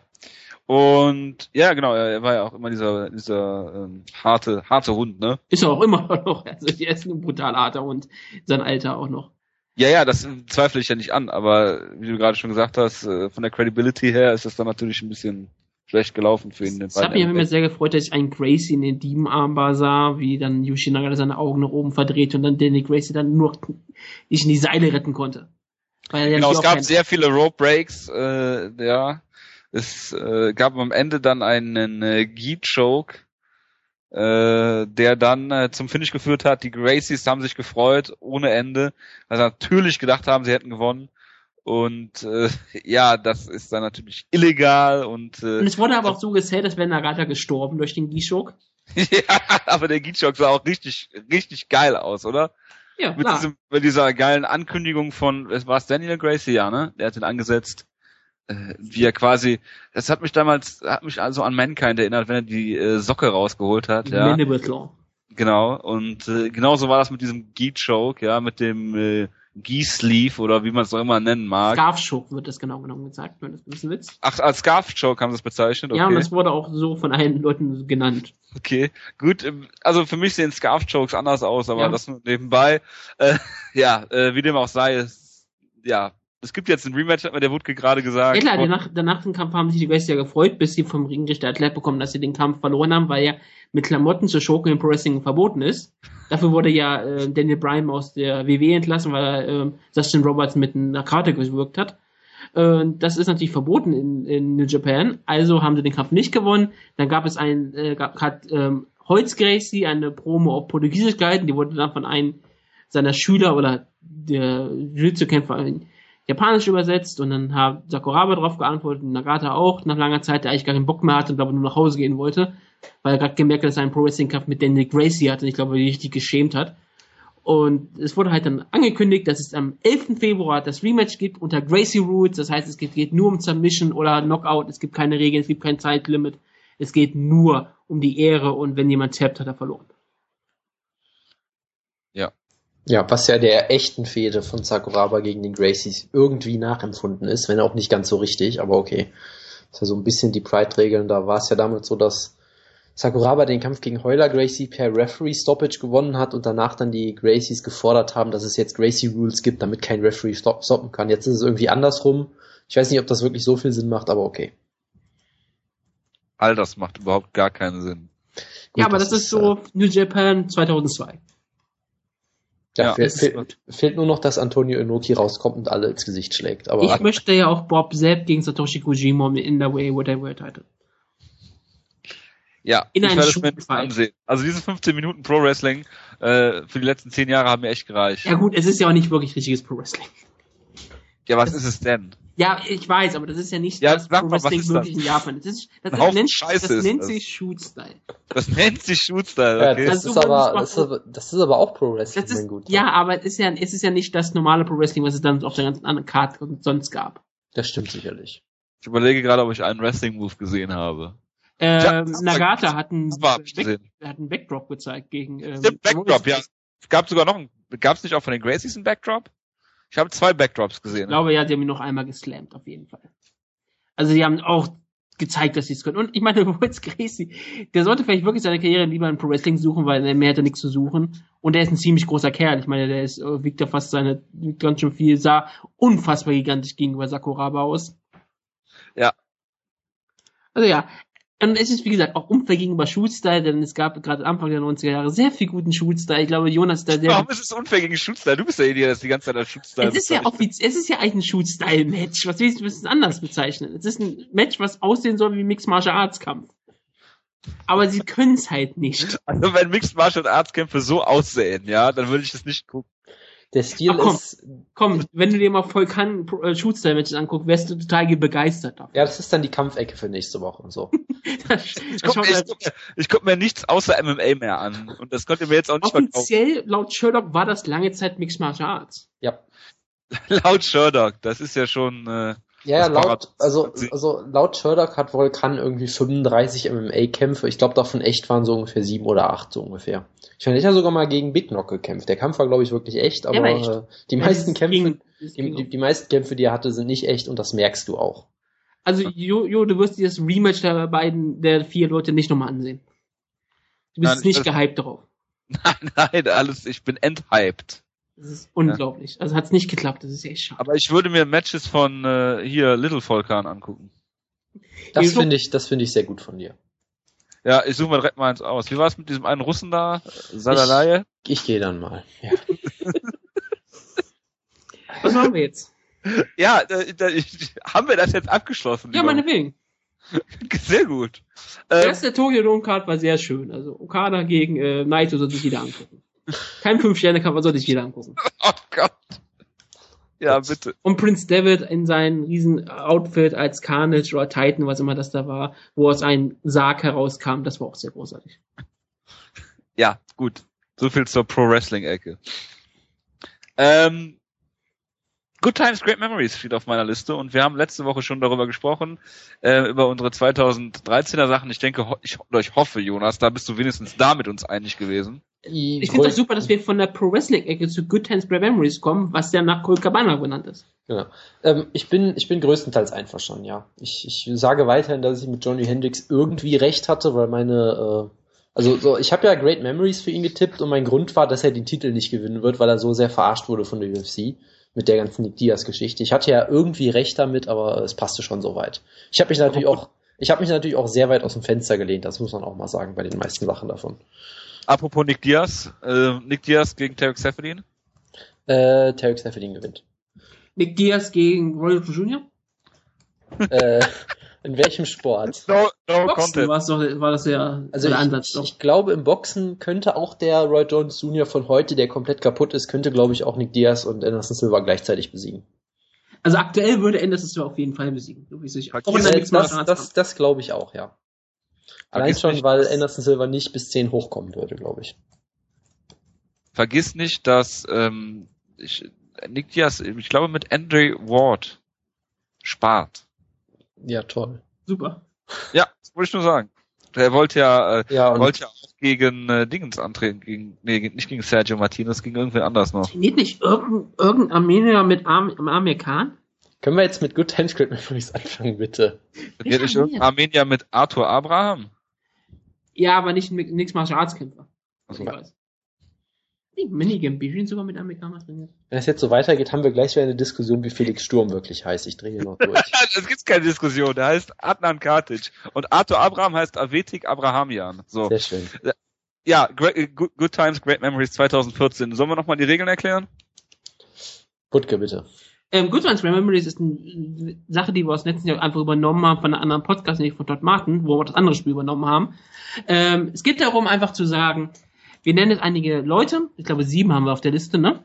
Ja, Jonas? müsste hinkommen. Sieben Kämpfer und wir werden einfach sagen, wird dieser Kämpfer ein besseres Jahr 2014 haben als, als das Jahr 2013? Wenn er ein besseres Jahr haben wird, hat er natürlich Good Times im Jahr 2014 oder wird er nur gute Erinnerungen an das Jahr 2013 haben, also Great Memories. Ja, und Genau. ihr, wir werden natürlich die Liste noch wieder online stellen. Und ihr, wie, wie im letzten Jahr könnt ihr euch wieder in die Google Docs Liste eintragen und eure Predictions selbst abgeben. Und dann können wir am Ende des Jahres wieder schön Machen, vergleichen. machen, machen wir eine Deadline diesmal, weil es gab, äh, Leute haben Sachen dazu geschrieben und wir haben das gar nicht gesehen und deshalb war das relativ unvollständig. Ich werde, ich würde mal sagen, die nächsten bis zwei Wochen, sagen wir mal so. 14 Tage Ja. haben sie genug Zeit. ja, dann sind wir beim 20.01. Genau, das sind wir Ja. ganz gut. Oder nachdem halt einer davon einen Kampf hatte, dann wird's halt auch bisschen komisch. Ja, klar, aber einfach mal 14 Tage finde ich eine gute Zeitrichtung. Jo. Gut, dann fangt ihr doch mal an am besten. Wieso? Du hast doch die Ja, aber was für es Liste? ist doch langweilig, wenn ich alle alleine vorlese, oder? Ich habe die Liste ja nicht hier. Hä? Nein, aber, nein, aber Jojo hatte doch zwei Leute, die er dabei haben wollte und du Ich ein habe zwei Leute. Namen, die ich dabei haben wollte und die werde ich jetzt Ja, hier also, offiziell bitte. bekannt geben. Das ist einmal Vitor Belfort, ja. Ähm, Jonas, ich weiß, ich tue dir damit einen Gefallen, dann musst du den nicht selbst nominieren. Ich bin dir unendlich dankbar, ja. Ja. Vitor Belfort hat ein unglaublich gutes Jahr 2013. Wir haben schon zur Genüge darüber gesprochen.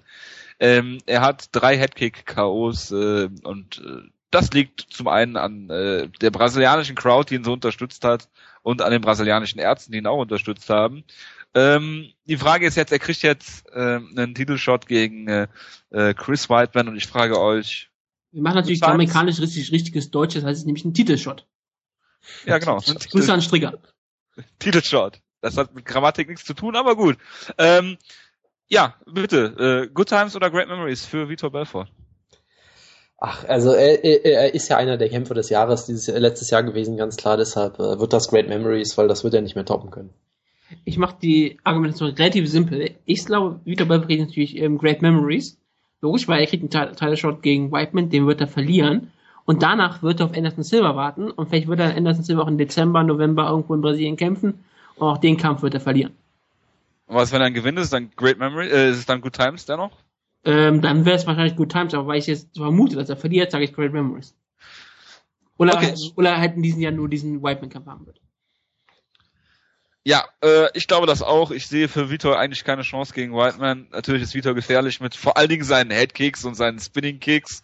Und dann Äh, so, wie man, so wie man Vitor kennt, ja, mit seinen äh, Boxing benutzt er eigentlich, hat er noch nie benutzt in seiner Karriere äh, und deshalb, äh, oder er entdeckt Takedowns für sich und er äh, outwrestelt Chris Whiteman und submittet ihn dann äh, mit einem Omoplata. Das könnte ich mir natürlich auch gut vorstellen. Äh, nee, also ich denke auch Great Memories für für äh, Vitor Belfort, weil das wird wahrscheinlich das beste Jahr seiner Karriere sein, ohne jetzt mal abgesehen vom Titelgewinn. Damals. Ja. Äh, mein zweiter Name ist, und ich musste ihn nominieren, nachdem es letztes Mal so eine Kontroverse gab, ähm, um Team Schlagkraft-Mitglied Patrick Cote, der ja aufgrund der Regel nicht reingewählt werden konnte. Und äh, Patrick Cote ist ja jetzt der Hoffnungsträger der franco-kanadischen Community. Äh, wir haben da auch letzte Woche schon drüber geredet und die, oder beziehungsweise die beiden vergangenen Wochen, ja. Äh, Patrick Cote ist äh, lange Zeit äh, aus der UFC raus gewesen nach seinem Title Shot und dann Niederlagen, die er hatte, ähm, war dann nur noch ähm, der französische Kommentator für die UFC, ist wieder zurückgekommen.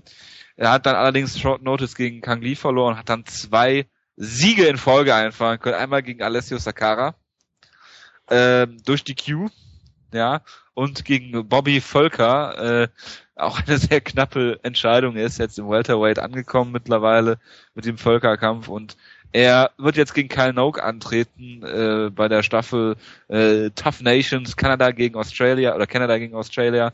Und äh, ja, äh, es wird äh, dann am 16. April äh, zum Kampf der beiden kommen. Das heißt, die, die Staffel wird bald starten. Und äh, er ist der ehemalige UFC-Title Contender, er ist der MFC Middleweight Champion, oder war das mal? Ja, wissen nicht viele. Ähm, ja, Good Times oder Great Memories. Er hatte nur einen Kampf letztes Jahr, nichtsdestotrotz. Äh, wenn er gewinnt, dann kann es eigentlich nur Good Times sein für, für äh, Patrick Hotel, oder? Ich, wenn ich anfangen darf, ich sage auf jeden Fall Good Times, denn ich glaube, er gewinnt gegen Kainok. Plus, ich glaube, er wird danach in die Top 10 im Welterweight aufsteigen und ein echter Contender werden. denn ich glaube, Top-Contender Woodgett. und ich lege mich weiter aus dem Fenster und sage, im Jahr 2015 wird Patrick Cote UFC Welterweight Champion. in einem harten Kampf nimmt der Matt Brown den Titel ab. Oh Gott. Kannst du das bitte übernehmen in die Tabelle, Jonas?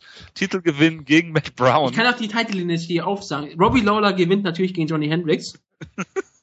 Matt Brown gewinnt den Titel dann in den, in den ersten Kampf von Robbie Lawler. Er verteilt den Titel im Jahr 2015 bis zur Dezember-Show, der Year-End-Show, der wichtigen Show des Jahres und dort verliert er dann in einen absoluten Klassiker, einen Fünf-Runden-Klassiker. Obwohl ich auch mich weiter aus dem Fenster rauslehnen würde, weil es so ein Klassiker sein wird, wird der Kampf sieben Runden gehen. Und Patrick Cote gewinnt den dann. Das schreibe ich jetzt aber nicht alles auf. Ähm, ja, ich würde auch sagen Good Times, auch aus dem einzigen Grund, dass es eigentlich nicht schlechter werden kann. Ich meine, wie gesagt, 2012 hat er einen Kampf gewonnen, in dem er durch illegale Strikes ausgenockt wurde. 2013 hat er gegen Bobby Volker gewonnen, der wirklich nicht besonders gut ist, in einem Kampf, den Cote für die meisten Leute eigentlich verloren hat. Ähm, ich glaube dass trotzdem, dass er Kyle Noak äh, besiegen wird, der ja auch irgendwie seit September 2012 nicht mehr gekämpft hat. Ähm, und allein dadurch, dass er einen Sieg hat dann und auch Ultimate Fighter ein bisschen aktiver im Fernsehen, allein dadurch wird es ein besseres Jahr, glaube ich. Also Good Times. Um äh, eine Klassifizierung Good Times, Great Memories ähm, zu treffen, müsste ich erstmal wissen, ob das Jahr 2013 überhaupt gut oder schlecht war. Äh, er hat diesen einen Kampf gehabt, der relativ komisch war. Ja, du war, musst es gar nicht so definieren, du musst einfach nur sagen, ob das Jahr 2014 besser wird als 2013. Ja, aber ich weiß ja nicht mal, ob das Jahr 2013 gut oder schlecht war. Ja, immerhin hat er 100 Prozent seiner Kämpfe gewonnen. Ähm, ein schlechtes Jahr. Aber ich denke, ja, allein dadurch, dass er Coach bei Ultimate Fighter ist, wird das Jahr, glaube ich, schon besser als das letzte. Und äh, ja, ich weiß nicht, ob er gegen Kyle Nauk gewinnt. Ich tippe eigentlich immer auf Patrick Cote, aber der setzt das irgendwie nie so richtig um. Bei allen Kämpfen, bei denen ich auf Patrick Cote kämpfe, äh, setze, kämpft er entweder schrecklich oder verliert haushoch. Ähm, deswegen, ich glaube, ich glaube nichtsdestotrotz, es wird leider, leider Great Memories sein für Patrick Cote. Auch oh, um einfach oh. mal was anderes zu tippen als ihr beiden. Wahnsinn. Ja, vielleicht keine immer noch seine Sicherheitsfirma, die wir ihm angerichtet haben. Genau, Kalnook Security Inc. Genau, richtig. Ähm, Wutke, möchtest du jetzt deine drei Leute vorlesen? Oder nee, ich habe ich hab dir das ja nicht mal vor mir. Ich habe dir ja geschickt, damit du es ja machen kannst. Gut. Und dann hast du die gelöscht von deinem PC. Der Wutke hat, zusammen, und aus seinem Gedächtnis auch. Der Wutke hat drei Leute sich überlegt. Äh, der erste ist Mark Hunt, der ein sehr interessantes Jahr 2013 hatte. Die Frage, ob er das nochmal toppen kann. Ich fange einfach mal an. Ich sage, es wird Great Memories. So ein grandioses Jahr wird Mark Hunt in seiner Karriere nicht mehr haben. Ich glaube, die Karriere neigt sich eh langsam dem Ende zu. Und selbst wenn Mark Hunt diesen absurden Rekord von 1 zu 1 zu 1 hatte dieses Jahr, ein Sieg, eine Niederlage, ein ich glaube, für ihn ist es jetzt ein Draw, Draw und, und, und für Draw. Bigfoot ist es ein No-Contest, was auch absurd ist. Ich glaube, dass trotzdem, dass er das dieses Jahr irgendwie nicht mehr toppen wird, weil allein, dass er einen der besten Kämpfe des Jahres hatte und diesen wunderbaren Kampf gegen Struve, ich glaube, es wird ein schlechteres Jahr als 2013. Ähm, es ist für mich relativ simpel, weil Mark Hunt jetzt so ein Legacy-Kämpfer ist, so wie Wanderlei Silver, der nur noch gegen besondere Leute antreten wird, wie solche Roy Nelson hoffentlich deshalb, er wird nicht mehr gegen andere Contender antreten, weil er gegen Junior dann, dann doch ähm, zu deutlich verloren hat. Deshalb sage ich, auf dieser Basis wird er ein gutes Jahr haben, denn er wird vielleicht zwei, drei Kämpfe haben und ich glaube, er wird alle Kämpfe in Jahr gewinnen. Ich tue mich relativ schwer mit Mark Hunt, weil Mark Hunt kämpft auch immer so dämlich auch eigentlich äh, immer Takedowns versucht und Cage Pressing zeigt und das sollte eigentlich nicht seine Stärke sein. Es ist natürlich absolut großartig, trotzdem wie er kämpft. Ähm, ich finde auch sehr großartig, dass in seinem Wikipedia-Artikel steht, dass der Kampf gegen Gegard Musasi ein äh, Catchweight 212 Pfund war, äh, was ich mir nicht so wirklich vorstellen kann. Ja. Ähm, nichtsdestotrotz, ich tue mich schwer damit. Ich würde mir Good Times wünschen aber irgendwann wird die Luft auch dünn für ihn. Er hatte das, dieses großartige Jahr, hat drei, in allen drei Kämpfen einen Bonus bekommen, zweimal Fight of the Night, einmal Knockout of the Night. Äh, es bricht mir das Herz, aber ich muss leider sagen, Great Memories für Mark Hunt. Gut, dann haben wir wieder einen der besten Kämpfer des Jahres, nämlich Uriah Faber. Ähm, bei ihm kann man nach diesem 2013, glaube ich, wirklich die Frage einfach ganz einfach machen, wenn er den Bantamweight-Titel gewinnt, wird's ein gutes Jahr, sonst wird's eher Great Memories. Also die Frage, gewinnt er den Titel 2014? Ich glaube, das kann man fairerweise so umschreiben, die Frage. Das war auch, was ich wollte. Ja, bitte. Oder gewinnt er vielleicht den Interimstitel? das würde ich dann als Titel zählen, sogar in dem Fall. Gut, fang du doch einfach an. Ich weiß es nicht. Ich habe die ganze Zeit so gesessen und gesagt, okay, ich traue Uriah, ich traue ich Uriah Faber einen Sieg über Cruz eher zu, als ich einen Sieg über als Cruz, als Baron einen Sieg über Cruz zutraue. Ich halte äh, Uriah Faber für den gefährlichen Kämpfer von beiden, für Dominic Cruz. Aber ich halte auch so viel von Barau und ich, äh, wenn Barau gegen Cruz gewinnt, dann wird Faber den Titel nicht gewinnen. Wenn Cruz gewinnt, dann ist es wieder so ein enger, harter, brutaler Kampf und ich, ich würde zwar immer auf Dominic Cruz tippen, es wird aber, wäre aber ein richtig schwieriger Kampf, wäre ein großer Kampf, wäre der Kampf des Jahres mindestens. Da hätte man nämlich den Kampf des Jahres Dominic Cruz gegen Raya Faber und der zweitbeste Kampf des Jahres ist natürlich Dominic Cruz gegen Ryan Barrow. Und ähm, der drittbeste Kampf ist dann natürlich, ähm, ich weiß nicht, gegen Dominic Cruz, dann den Dominic, Dominic Cruz im Gym gegen Rickson Gracie. Nein, gegen Sergio Pettis natürlich im Dezember. Also ich sage, es wird ein schlechteres Jahr für Raya Faber, weil er den Titel nicht gewinnen wird. Es ist Great Memories und es tut mir in der Seele weh. Also ich tue mich sehr, sehr schwer damit. Ich habe mir heute noch Gedanken über Uriah Faber gemacht und das Problem ist halt immer, gegen wen willst du ihn stellen, außer gegen Cruz oder Barrow? Die kämpfen jetzt äh, am 1. Februar, glaube ich, oder? Nee, ja, im 1. 1. Februar. Am 1. Februar ist okay. Ähm, und die danach muss muss Faber den Shot bekommen. Alles andere wäre ja wäre absolut dämlich. Ich würde also wenn Dominic Cruz wirklich Hennen Barrow besiegen sollte, wovon ich immer noch nicht ganz überzeugt bin, dann würde ich sagen, ich weiß nicht, ob Uriah Faber da dann noch drankommt an die, die an Dominic Cruz. Aus irgendwelchen Gründen würde ich ihn gegen Hen Barau, würde ich ihm gegen Hen Barau bessere Chancen ausrechnen. Ich habe damals beim ersten Mal schon auf Faber getippt, da es war natürlich eine enttäuschende Leistung, aber alles, was er dieses Jahr gezeigt hat in seinen vier Kämpfen, ähm, gerade auch den viele vergessen, dass er hat die erste Runde gegen Alcantara damals klar verloren ist da sehr stark zurückgekommen. Ähm, es gibt keine Gegner mehr für ihn im, im Bantamweight außer den beiden ich, ich tue mich schwer. Es kann eigentlich gar nicht mehr besser laufen, als es aktuell für Uriah Faber läuft. Deshalb ist es ein sehr schwieriger Name. Und ähm, ich wünsche mir auch bei ihm, genau wie bei Mark Hunt, oder vielleicht sogar noch mehr als bei Mark Hunt, weil Mark Hunts Karriere ist ja im Prinzip fast schon vorbei und es ist, Mark Hunt ist eh schon besser dran, als es, als es jemals gedacht hat. Ähm, es bricht mir fast noch mehr das Herz, hier auch Great Memories zu sagen für, für Uriah Faber. Deshalb tue ich es nicht und sage Good Times für Uriah. Oh, was, was ein Twist. Ich habe schon Great Memories aufgeschrieben bei dir. Ja, dann lass es stehen. Nein, nein, nein, jetzt, jetzt steht... es, ist, es ist so ein Toss-up, es ist wirklich, es ist schlimm, es ist jetzt, wirklich ein schlimm. Es kommt auf einen Kampf drauf an, ne? Ja. ja, das ist es halt. Also, und da kann auch wieder die Tagesform entscheiden, ne? Also. Ich, ich finde es auch schwierig, weil ich habe auch sogar das Gefühl, dass Faber sich dieses Jahr noch mal ein bisschen verbessert hat. Ähm, er ist glaub, besser als Fedor geworden. Ja, gut, das ist wieder als Fedor. Fedor. Das auch, ja. Wieder. Ja, er ist besser als Rafael Fedor, da stimme ich sogar zu.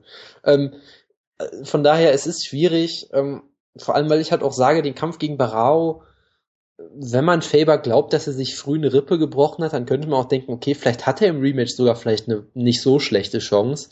Und gegen Cruz, ich meine, den Kampf hat er für mich relativ klar verloren, aber es war halt durchaus ein hart umkämpfter Kampf. Aber gut, Cruz wird gegen Barao eh verlieren. Ich glaube einfach, dass Hen Barao noch ein kleines bisschen besser ist, aber es würde mich auch nicht schockieren, wenn Faber jetzt Barao besiegen würde am Ende des Jahres. Aber ich, ich gehe auch auf Nummer sicher und wähle Great Memories, wenn wir ehrlich. Obwohl, nee, nee, ah, ja, Äh, lass mich kurz überlegen. Nein, scheiß drauf, ich wähle auch Good Times, weil ich glaube ich sonst bei keinem auf der Liste äh, Good Times gewählt hätte. Das ist natürlich ein Vorteil für dich, dass du die Liste vorliegen hast. Ja, aber vor allem, äh, wenn, wenn Faber, angenommen Faber gewinnt den Titel, aber kann ihn nicht verteidigen, ist immer noch Good Times, oder? Äh, ja, ja. Okay. Ich, ich glaube, das Einzige, was seine Karriere überhaupt toppen kann, ist halt einen Titel gewinnen. Und deshalb, selbst ich, für mich, selbst wenn er den Titel im, im Juni gewinnen würde und im Dezember wieder verlieren würde und dann ausgenockt wird, selbst dann wäre es für mich, glaube ich, ein Good Times Jahr. Auch Was wenn, ist denn? wenn das eigentlich keinen Sinn macht, weil äh, 1-1-Rekord gegen 4-0-Rekord, aber es geht für mich hier nur darum, den Titel zu gewinnen, ehrlich gesagt. Was ist denn mit Uriah Faber, äh, rein hypothetisch, Frage an euch beide, wenn er den Title Shot tatsächlich verlieren sollte? Er ist zu gut, um aufzuhören. Er kann jetzt nicht aufhören, also meiner naja, Meinung nach. Er ist halt 34 oder so, er könnte schon aufhören. Ja, aber natürlich kann er aufhören, das würde ihm auch sicherlich niemand übel nehmen, aber gerade weil er so gut ist, nochmal, nochmal versuchen, im Featherweight anzugreifen? Keine Ahnung, also man weiß halt auch nie, vielleicht geht Aldo auch hoch und dann greift er da nochmal an. Das könnte natürlich auch sein. Dann kriegen wir am Ende irgendwie Faber gegen Frankie Edgar und den Titel oder sowas großartiges. Es kann ja alles, es kann ja alles sein, aber dann hast du halt Faber und Chad Mendes bei dieser Division. Das kann ich mir deswegen auch nicht vorstellen. Ich meine, stell dir mal vor, du bist Chad Mendes, besiegst alle und dann springt Faber auf einmal hoch und gewinnt den Titel, dann kannst du nicht gegen Faber kämpfen oder so. Das glaube ich nicht, dass er das machen würde, ehrlich gesagt. Deshalb glaube ich eigentlich auch nicht dran. Ich könnte mir vorstellen, dass er das halt vielleicht einfach macht, weil er sagt, ich kämpfe jetzt gegen Frankie Edgar, weil es ein großer Kampf ist, aber ich glaube nicht, dass er um, nochmal um den Featherweight-Titel an, Titel antritt. Außer Chad Mendes verliert jetzt irgendwie ganz, ganz äh, klar. Gut, kann ich weitermachen. Ja. Dann haben wir den dritten Mann von Wutke, wo ich mir sehr am Kopf gekratzt habe. Es ist der großartige Brett Tavares, den ich immer mit, äh, Was ist denn da los? den ich immer mit äh, dem anderen Typen verwechsel, der gegen Tim Kennedy gerade verloren hat. Ich habe äh, Rafael Natal war es, glaube ich. Rafael Natal. Ja, Rafael Nadal. Ich dachte, du Nadal natürlich-. Ich dachte, du sagst Anderson Silva. Äh, nein, also Brett Tavares, ähm, ich fange einfach mal kurz an. Für mich ist es relativ einfach, weil Brett Tavares kämpft ja am 15.01. gegen Lorenz Larkin. Ähm, Tavares generell ist halt so der totale Gatekeeper irgendwie. Er ist erst 26, hat laut Statistik irgendwie die besten Takedowns oder die beste Takedown-Defensive im ganzen Middleweight, was sicherlich auch ein bisschen was über seine Gegner aussagt. Ähm, Aaron Simpson. ja, gegen den hat er ja verloren, gut, aber er ist seit jetzt zwei Jahren unbesiegt, hat im letzten Jahr bei McDaniel, gut, das ist jetzt auch kein großer Grund, kein großer Grund zum Stolz, glaube ich. Niemand der Namen, die da steht, sagt irgendwas über irgendwen aus, hat außer Ricky über die Fukuda Middleweight. besiegt. Ja, ja, was? Ah ja, der, der eindeutig. R Ricky Ah. Fukuda, Phil Baroni. Nein, also, Ja, ähm, ach. Tom Watts, Tongi Yang. Tom Watson wird für manche Leute als bester britischer Kämpfer überhaupt kein. Das äh, sagt, glaube ich, niemand nach zwei UFC-Niederlagen oder was auch immer. Aber egal. Ja, aber er heißt, heißt Tom Watson, na, ein Nickname ist King Kong, also ist er beliebt. Also Brett Tavares, die Frage ist halt, kann er den Durchbruch schaffen dieses Jahr? Schafft er es wirklich in die Top 10, Top 15? Er ist ja immer so, ich würde vermuten, in UFC-Rankings ist er bestimmt irgendwie auf, Num- auf Platz 16 oder irgendwie sowas. Also selbst da in die Top 15 hat er es ja nicht geschafft. Ähm, er ist halt grundsolide, kann alles irgendwie relativ gut, aber nichts besonders gut. Ähm, für mich ist es halt, wie gesagt, einfach. Er kämpft gegen Lawrence Larkin in äh, zehn Tagen, neun Tagen, was auch immer. Für mich, äh, er wird den Kampf gegen Lawrence Larkin verlieren, glaube ich. Deshalb wird es Great Memories. Ich sag's ganz ehrlich, ich glaube, die UFC trollt mich. Dass wirklich Brett Tavares bei der Top 15 nicht gelistet ist, ein Witz.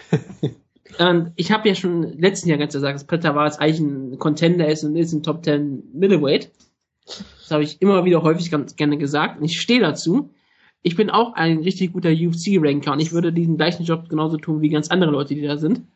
Deshalb bin ich auch der Meinung, dass Brett Tavares hier betrogen wurde und es, deshalb wird er zeigen, dass es hier Good Times sind, denn er wird am Ende des Jahres Platz 8 auf der Liste sein.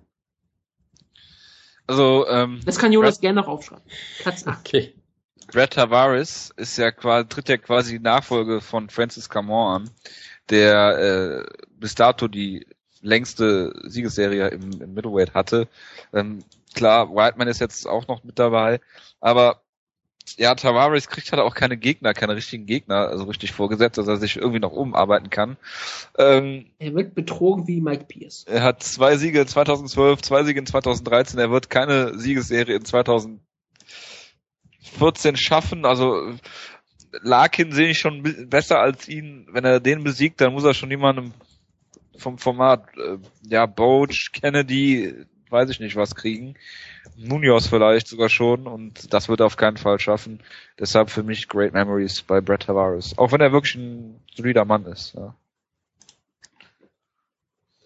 So viele Namen haben wir es noch einen, ne? Äh, drei. Ich habe noch überhaupt keinen nominiert bisher. Ich dachte, Ja, ich wir, wollten sagen. wir hatten noch irgendwas von sieben Leuten. ja, aber gesagt, Jojo hat drei. einfach, Jojo hat einfach Patrick Cote noch dazu gemacht. Deshalb sind Ist, so. das nicht, ist das nicht völlig egal, wie viele Leute auf der Liste Okay. stehen? natürlich. Ich wollte mal egal. klarstellen, dass Jonas wieder Unrecht hatte, weil ich habe gefragt, ob er sieben Leute hat. Er sagt ja. Und jetzt hat er wieder mehr Leute. Ich, hab Es ist unfassbar, dass er nichts zustande kriegt hier. ich vermute, dass ich dir nicht zugehört habe. Übrigens, ähm, es gibt den berüchtigten UFC-Ranker Klima Pesana, dessen Rankings ich mir jede Woche durchlesen würde, weil er absolut großartig ist. Ich wollte ihn referenzieren, habe ihn aber Kleber, wollte ihn aber Kleber nennen, habe dann sein lassen. Ich Ja, hab aber grad- wir haben, Ich wollte nur ganz kurz sagen, er hat Brett Tavares auf Nummer 9 im Middleweight gerankt. Das heißt, dein Jahresendziel ist quasi schon erreicht. In dem Fall. Okay, ich muss meine das- Meinung zu diesem Kerl revidieren. Er hat Ahnung.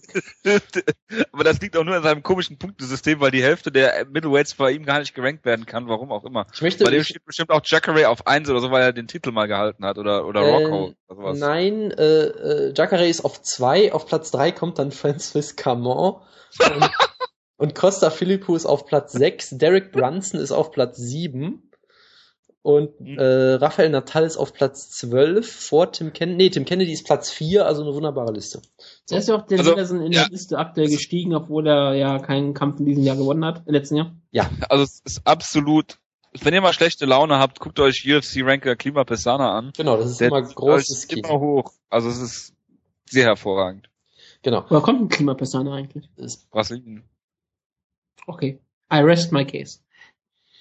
das muss ich wieder schneiden. So, ähm, dann tue ich, ich dachte mir, ich tue mal was für die Frauen hier. Ich nehme mal zwei Frauen mit rein ins Ranking, aber ich fange ich fange mit dem anderen an, nämlich ich fange mit der äh, jungen Handfeuerwaffe an, nämlich Jordan Mean. Ob Der, das, so, ähm, das so korrekt war mit den Geschlechtern, dem, der, das, die. Danke, dass du mich wieder aus dem Konzept brachst. Äh, John Mean ist der erste Mann für mich. Er ist erst 24, hat schon 35 Kämpfe oder was auch immer. Äh, er hatte ein sehr merkwürdiges, äh, mer merkwürdiges Jahr 2013. Ich meine, er hat sein UFC-Debüt endlich gemacht, hat Dan Miller ausgenockt, was noch nie jemand geschafft hat, was extrem beeindruckend war. Dann hat er gegen Matt Brown gekämpft, war eigentlich großer Ja, Favorit. viel, vielen Dank dafür übrigens, dass du jetzt hier Jordan Mean erwähnst, ja. Ja, ich Er hat- mein Argument. Das Er ist hat- ein Elfmeter ohne Torwart, ja. Er hat ja, gegen Matt Brown gekämpft, äh, was eigentlich ein gutes Matchup für ihn hätte sein sollen, wurde komplett auseinandergenommen und ausgenockt. Das Und trotzdem jetzt- glaubt er den Hype immer von Matt Brown noch nicht. Das ist unglaublich. Das war im April, wo du ihn einen Top 10 Welterweight genannt hast davor, ja, weil er, Dan, ich immer noch. weil er Dan Miller und Forrest Petz besiegt hat in seinen letzten Kämpfen.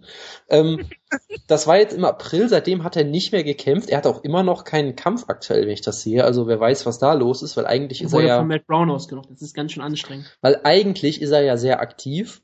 Ähm, ich finde Jordan Bean trotzdem noch ein sehr interessantes Talent, äh, wenn er daran anknüpfen kann, wie er den Miller auseinandergenommen hat. Äh, sehr interessanter, sehr interessanter Kämpfer auf jeden Fall. Ähm, ich tue mich damit sehr schwer, deshalb lasse ich Wutke einfach mal anfangen, weil äh, Matt Brown und so, weiß schon. Good Times. Natürlich Good Times, denn er wurde ja von Matt Brown ausgenockt. Und das Ausnocken von Matt Brown ist sowas wie ein Slap von Antonio Inoki. Das zeigt nämlich die Stärke des Kämpfers. Man sah das ja jetzt zum Beispiel mit Luis Ramos, der nachdem er entlassen wurde, zwei Siege gefeiert hat. Nee, einen Sieg und einen Unentschieden, okay. Also fast ähm, zwei Siege gefeiert hat. Absolut, ja. Und man es natürlich auch mit Mike Pye, der auch noch nicht zurückgekehrt ist, damit ich dieses Argument natürlich nicht kaputt machen kann. Und mit Mike Swick sieht man es auch, ja.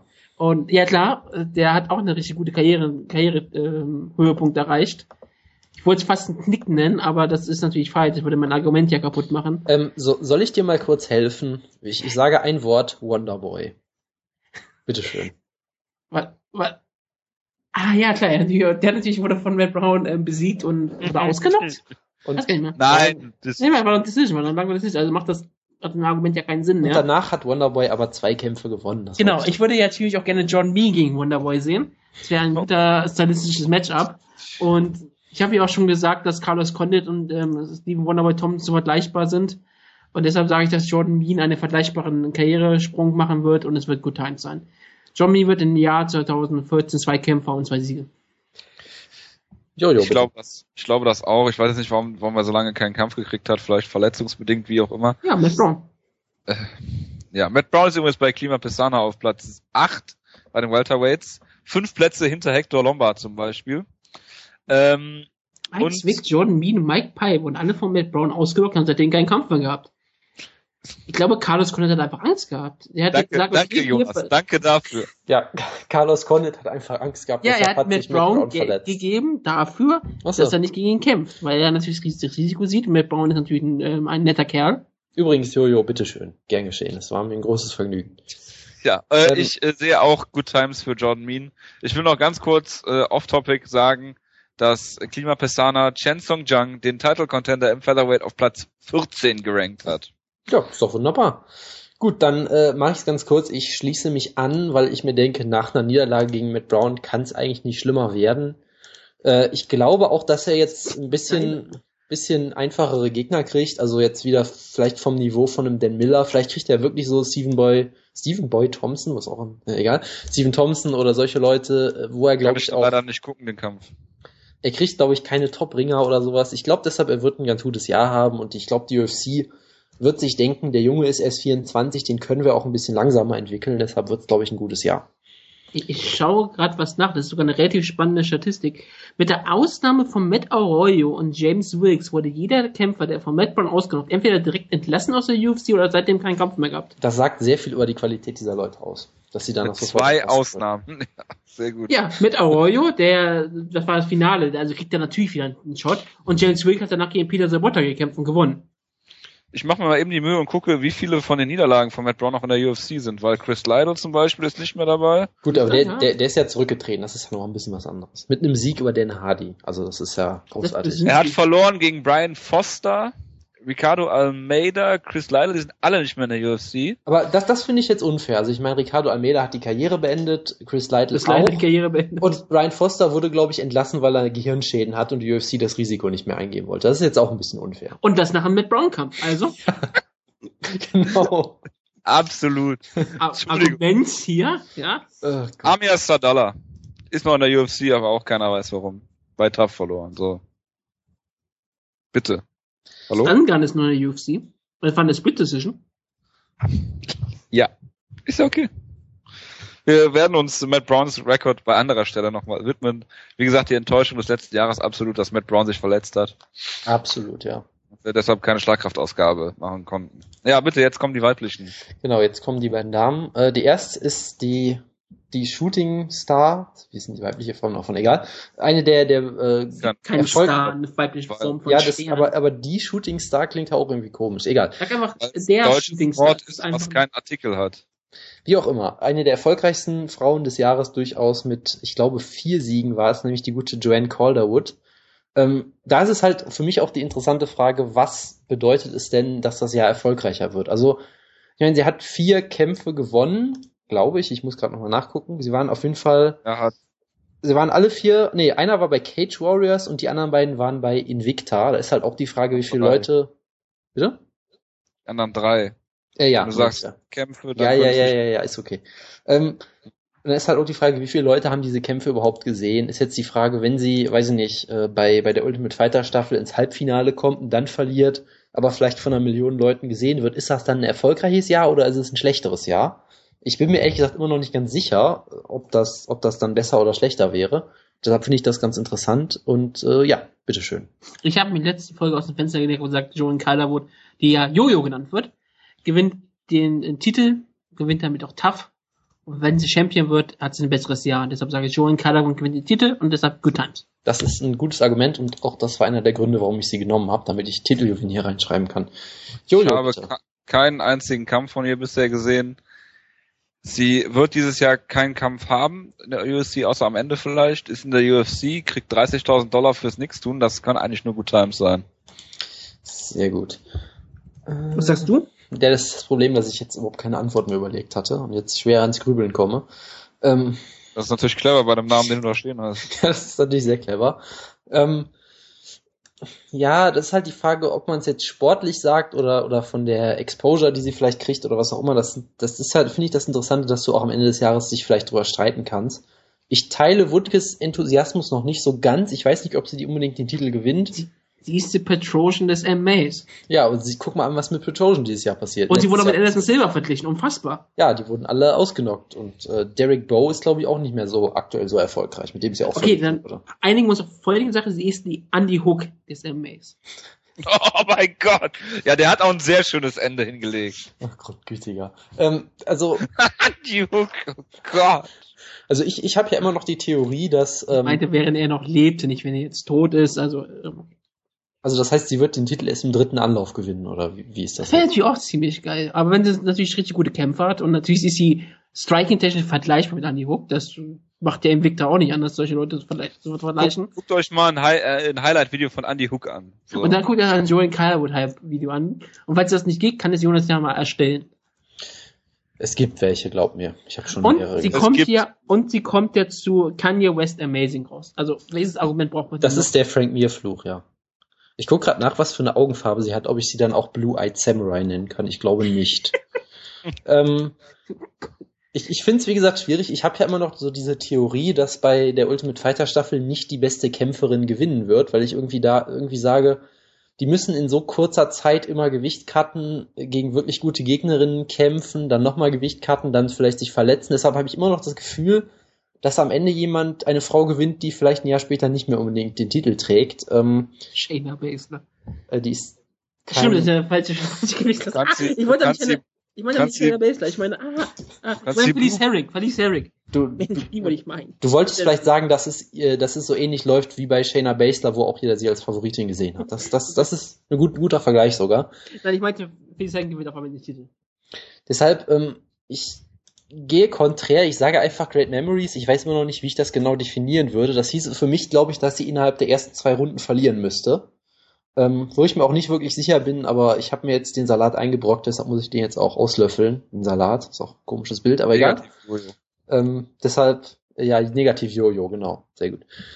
Ähm, deshalb sage ich hier Great Memories, bin aber auch noch nicht unbedingt davon überzeugt. Und dann kommen wir zur letzten Dame, wo es auch Aber du schwierig darfst wird. sie Blue Belted äh, Samurai nennen, weil sie ein Blue Belt in Brazilian Jiu-Jitsu hat. Das ist ein sehr schöner Nickname, ja.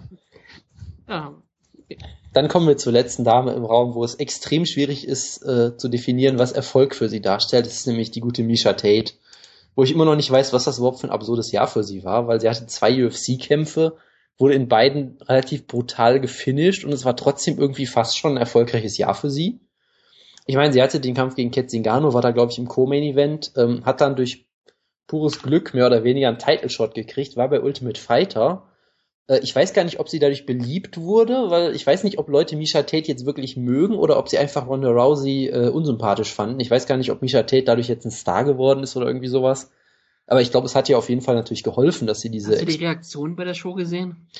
Das weiß man aber nicht, ob das nur war, war, weil sie gegen Ronda Rousey gekämpft hat. Ich bin mir immer noch nicht ganz so sicher, weil äh, so wahnsinnig sympathisch finde ich sie halt auch nicht. Ähm, von daher irgendwie aus, äh, weiß nicht, finanzieller Sicht, aus äh, Sicht äh, des Rampenlichts war es, glaube ich, gar nicht so ein furchtbares Jahr. Aus sportlicher Sicht war es halt ganz schlimm. Ich meine, da waren die letzten beiden Jahre im Prinzip relativ schlecht. Ich meine, sie hat gegen Rousey verloren, hat mit Mühe und Not gegen Ketzi gewonnen. Ja, Hat jetzt- das vergessen ja auch viele. Der Ketzi-Kampf war eine Mhm. absolute Katastrophe. Naja, es war einer der besten Kämpfe des Jahres, glaube ich sogar. Aber klar, für sie war es nicht so toll.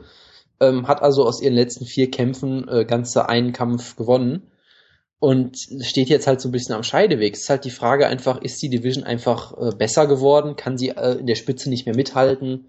Oder hatte sie gegen Singano einfach Pech und ist trotzdem noch so eine Top-5-Kämpferin? Das weiß man ja auch nicht so genau.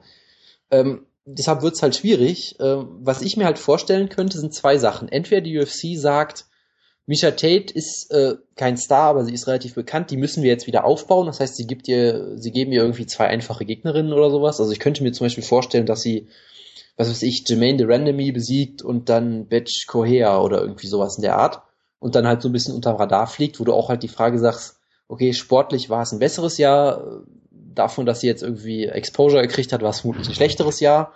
Ich könnte mir auch vorstellen, dass sie sagt, ähm, wir, wir benutzen Misha Tate jetzt, um jemand Neues aufzubauen und sie irgendwie versuchen, ihren harten Gegner zu geben, eine Gegnerin zu geben. Deshalb, ich finde es schwierig, äh, da überhaupt so eine Aufteilung zu machen. Deshalb lasse ich euch mal wieder anfangen. Ach, du lässt uns anfangen, nachdem du gerade zehn Minuten geredet hast. Ja, so bin ich halt. Ja, also ich finde, es, das letzte Jahr zu bewerten ist schwierig, weil sie aus zwei Niederlagen im Prinzip das Beste gemacht hat. Also Genau. durch nicht durch ihr durch ihr Zutun, sondern quasi durch die Verletzung von Ketzingano. Sie hat den Kampf gegen äh, Ketzingano klar verloren. Sie hat gegen Ronda Rousey klar verloren und hat sich dabei mehr als dumm angestellt. Und ähm, ich glaube aber, die UFC mag Misha Tate. Ich glaube auch nicht, dass sie wirklich ein Star ist, aber man kennt sie halt. Und die UFC muss ja immer damit rechnen, dass Ronda Rousey irgendwann spontan aufhört und äh, sich entscheidet, in Hollywood Filme zu drehen. Ähm, ich glaube auch, in Hollywood. ja, aber Fulltime. Und ähm, deswegen musst du halt, äh, ich glaube, die wollen Misha Tate behalten und ich habe letzte Woche schon gesagt, was du gerade auch schon gesagt hast, Jonas, sie wird jetzt einen Gimme-Fight kriegen gegen irgendwie wirklich Jermaine, äh, Jermaine Randomy oder irgendwie sowas, oder wir holen Sheila Gaff zurück oder was weiß ich. Oder die Boxerin, äh, wie ist die nochmal? Ratzkava? Holly Rom. Nein. das habe ich auch gerade gedacht. Der, die bei der Staffel war. Die im Die Finale. Finale ja, war. ja, keine Ahnung. Ist ja auch Ach. Kein- äh, kein ja, ja, die äh, Rakosi. Rakosi, danke. Ja. Ähm, irgendwie sowas. Also ich glaube, die, sie, sie wollen mit, mit aller Gewalt Misha Tate behalten. Ich glaube, auch wenn Misha Tate den nächsten Kampf verliert, wird sie nicht entlassen. Wenn sie die nächsten drei Kämpfe verliert, wird sie nicht ersetzen. Das ist doch Ja. das gleiche Problem wie Pat Barry oder anderen Leuten, die echt Krieger im Ring haben. Also ich glaube, es wird. Auf der einen Seite ist Great Memories ja auch, sie erinnert sich an das Jahr zurück in, mit guten Erinnerungen und das wird sie tun, weil sie ein besseres Jahr nicht haben wird, auch wenn sie wahrscheinlich sportlich besser, also was heißt, sie wird Siege feiern dieses Jahr, da bin ich mir relativ sicher. Ähm, allerdings wird sie nie wieder an den alten Ruhm herankommen. Und ich sag mal, wenn du es rein sportlich siehst, muss es Good Times werden, weil sie wird nicht 0 und 2 sein Ende des Jahres. Auf der anderen Seite sind es Great Memories aus äh, der Exposure und, und äh, Geldsicht, weil sie hat auch noch mal zweimal Fight of the Night gemacht, von daher ähm, ja, mach damit, was du willst, Jonas. Ja, nee, du musst dich jetzt entscheiden für irgendwas. Das ist ja gerade, sonst hätte ich es ja nicht genommen, wenn es einfach wäre. Was, was hast du denn genommen? Ich habe noch gar nichts genommen. Ich habe ja euch erst vorgelassen. Ich oh, bist du ein Arschloch. Ey. Ja, natürlich. Ja. Ich äh, ich sag Good Times, weil sie Siege feiern wird und nur weil sie Siege feiern wird. Alles andere außen vor. Das möchte ich bitte auf so einer Tabelle stehen haben. Ich kann, du kannst gleich was anderes noch in die Tabelle schreiben bei mir. Ich sage Great Memories. Ich muss kein weiteres Argument mehr führen, weil ich halt eh nicht das Argument geführt für Jojo. Ich sage trotzdem Great Memories, denn Misha Tate wird im Jahr 2014 keinen Kampf gewinnen. Auch gegen Sheila Gav nicht? Sie wird nicht gegen Sheila Gav antreten. Sie wird nicht gegen euch, die kriegt keine Gimme-Fights. Vielleicht kriegt sie einen Victor-Kampf. Das würden sie nie im Leben machen. Das wäre unglaublicher Schwachsinn. Ich glaube eher, dass sie in den nächsten Kampf gegen jemand wie gegen Juliana Pena antreten wird. Denn die UFC mag mich extrem gerne. Und sie wollen ja auch, dass sie weiterhin gegen andere Leute antritt und diese dann möglicherweise entweder zum Star aufbaut oder dass sie halt selbst gewinnt und dann noch ein paar Namen, da muss sie schon gegen ein paar namhafte, in Anführungszeichen, Damenkämpfer antreten. Und ich glaube, Micha Tate ist eigentlich nicht so besonders gut, und ähm, weil sie gegen etwas höheres, wertiges Talent antritt, wird sie meistens verlieren. Ja, aber ich, glaube, glaube, ich glaube noch nicht, dass sie sie dazu benutzen werden, um Namen aufzubauen. Dafür werden sie erst ein, zwei Nein, aber geben. sie werden erstmal, sie werden es erstmal versuchen, sie werden erstmal ihr trotzdem keinen leichten Kampf geben, glaube ich. Da glaube ich nicht dran. Und da sie jetzt erstmal mit ähm, Chris Cyborg trainiert und dann wird sie durch einen Drogentest fallen, ähm, verliert sie im Jahr 2014 alle ihre Kämpfe. Das schreibe ich aber bitte dazu. Ich schreibe jetzt Great Memories in Klammern sieglos und Drogen. So. Drogen. Steroiden natürlich, nicht Drogen. also, und natürlich nochmal. Und Wegen Heroin durch den Drogentest, weil das ist auch schon heftig. Das wäre auch super, ja. Ich könnte es auch verstehen, sie ist mit Brian Carey zusammen, dann muss sie auch irgendwelche Drogen nehmen, ist gut sein zu reden. Grundgüte, oh. ja. Das war jetzt unbedingt nötig, ja. ja. Gut, es ist ähm, aber auch nötig, bei Micha Taylor zu erwähnen. Das ist ihr Gimmick, dass sie mit Brian Carey zusammen ist. oh Bist du jetzt durch und darf ich oder wie sieht's aus? Du hast doch angefangen, du hast dich nur noch nicht geäußert. Nee, ich wollte wissen, ob Woodgates fertig ist einfach. Ich hab doch gut äh, Great Memories gesagt. Ja, dann ist ja gut. Ähm, ich tue mich damit natürlich auch sehr schwer, was natürlich auch der Sinn der Sache war. Ähm, ich, ich teile Woodkes Pessimismus rein sportlich nicht. Ich glaube nicht, dass sie gegen äh, äh, so jemand Julian Peña, habe ich gesagt. Ich glaube nicht, dass sie gegen die venezuelische Wixen, was auch immer das auf Deutsch heißt, äh, verlieren würde. Wixen unbedingt. ist Füchsin. Okay, die, die venezuelische Füchsin, okay. Ähm, Kommt jetzt ein Furry, da musst du wissen. Glaube ich nicht, dass sie gegen die verlieren würde. Ich, ich glaube sogar, dass sie vermutlich sogar jemanden wie Liz Camouche besiegen würde. Solche Leute, gegen die sie vielleicht. Ich könnte mir sogar wirklich Misha Tate gegen Liz Camouche vorstellen, das könnte ich mir auch vorstellen. Ich könnte mir vorstellen, dass sie vielleicht wirklich so einen Kampf gegen Jermaine Durandamy oder so jemanden kriegt, so ein bisschen Aufbaukampf. Und danach könnte ich mir wirklich vorstellen gegen Liz Camouche, weil das sind beides Frauen, die so ein bisschen Star-Potenzial hatten. Sie standen beide so ein bisschen im Rampenlicht, aber sie sind beide Sie werden beide keinen Title Shot mehr kriegen. Die standen beide im Rampenlicht, weil sie beide wegen ihrem Partner im Rampenlicht standen. Ja, wie auch immer. Ähm, ich, ich, glaube halt, dass sie beide keinen Title Shot mehr kriegen werden, solange Rousey noch aktiv ist. Deshalb könnte ich mir durchaus vorstellen, dass man die so bei irgendeiner Show vielleicht als Co-Main Event sogar stellt. Und ich glaube, Misha Tate ist gut genug, um Discamouche zu besiegen. Deshalb würde ich auch Good Times sagen, auch so ein bisschen mit dem einschränkenden wie Jojo, dass es halt sicherlich nicht, vielleicht nicht monetär so erfolgreich sein wird, äh, vielleicht auch nicht so viel im Rampenlicht stehen wird, aber ich glaube, sportlich wird es ein besseres Jahr, deshalb äh, werde ich das sagen. Kann ich Good Times äh, für Micha Tate nominieren, falls sich von Brian Caraway trennt? Nein. Das.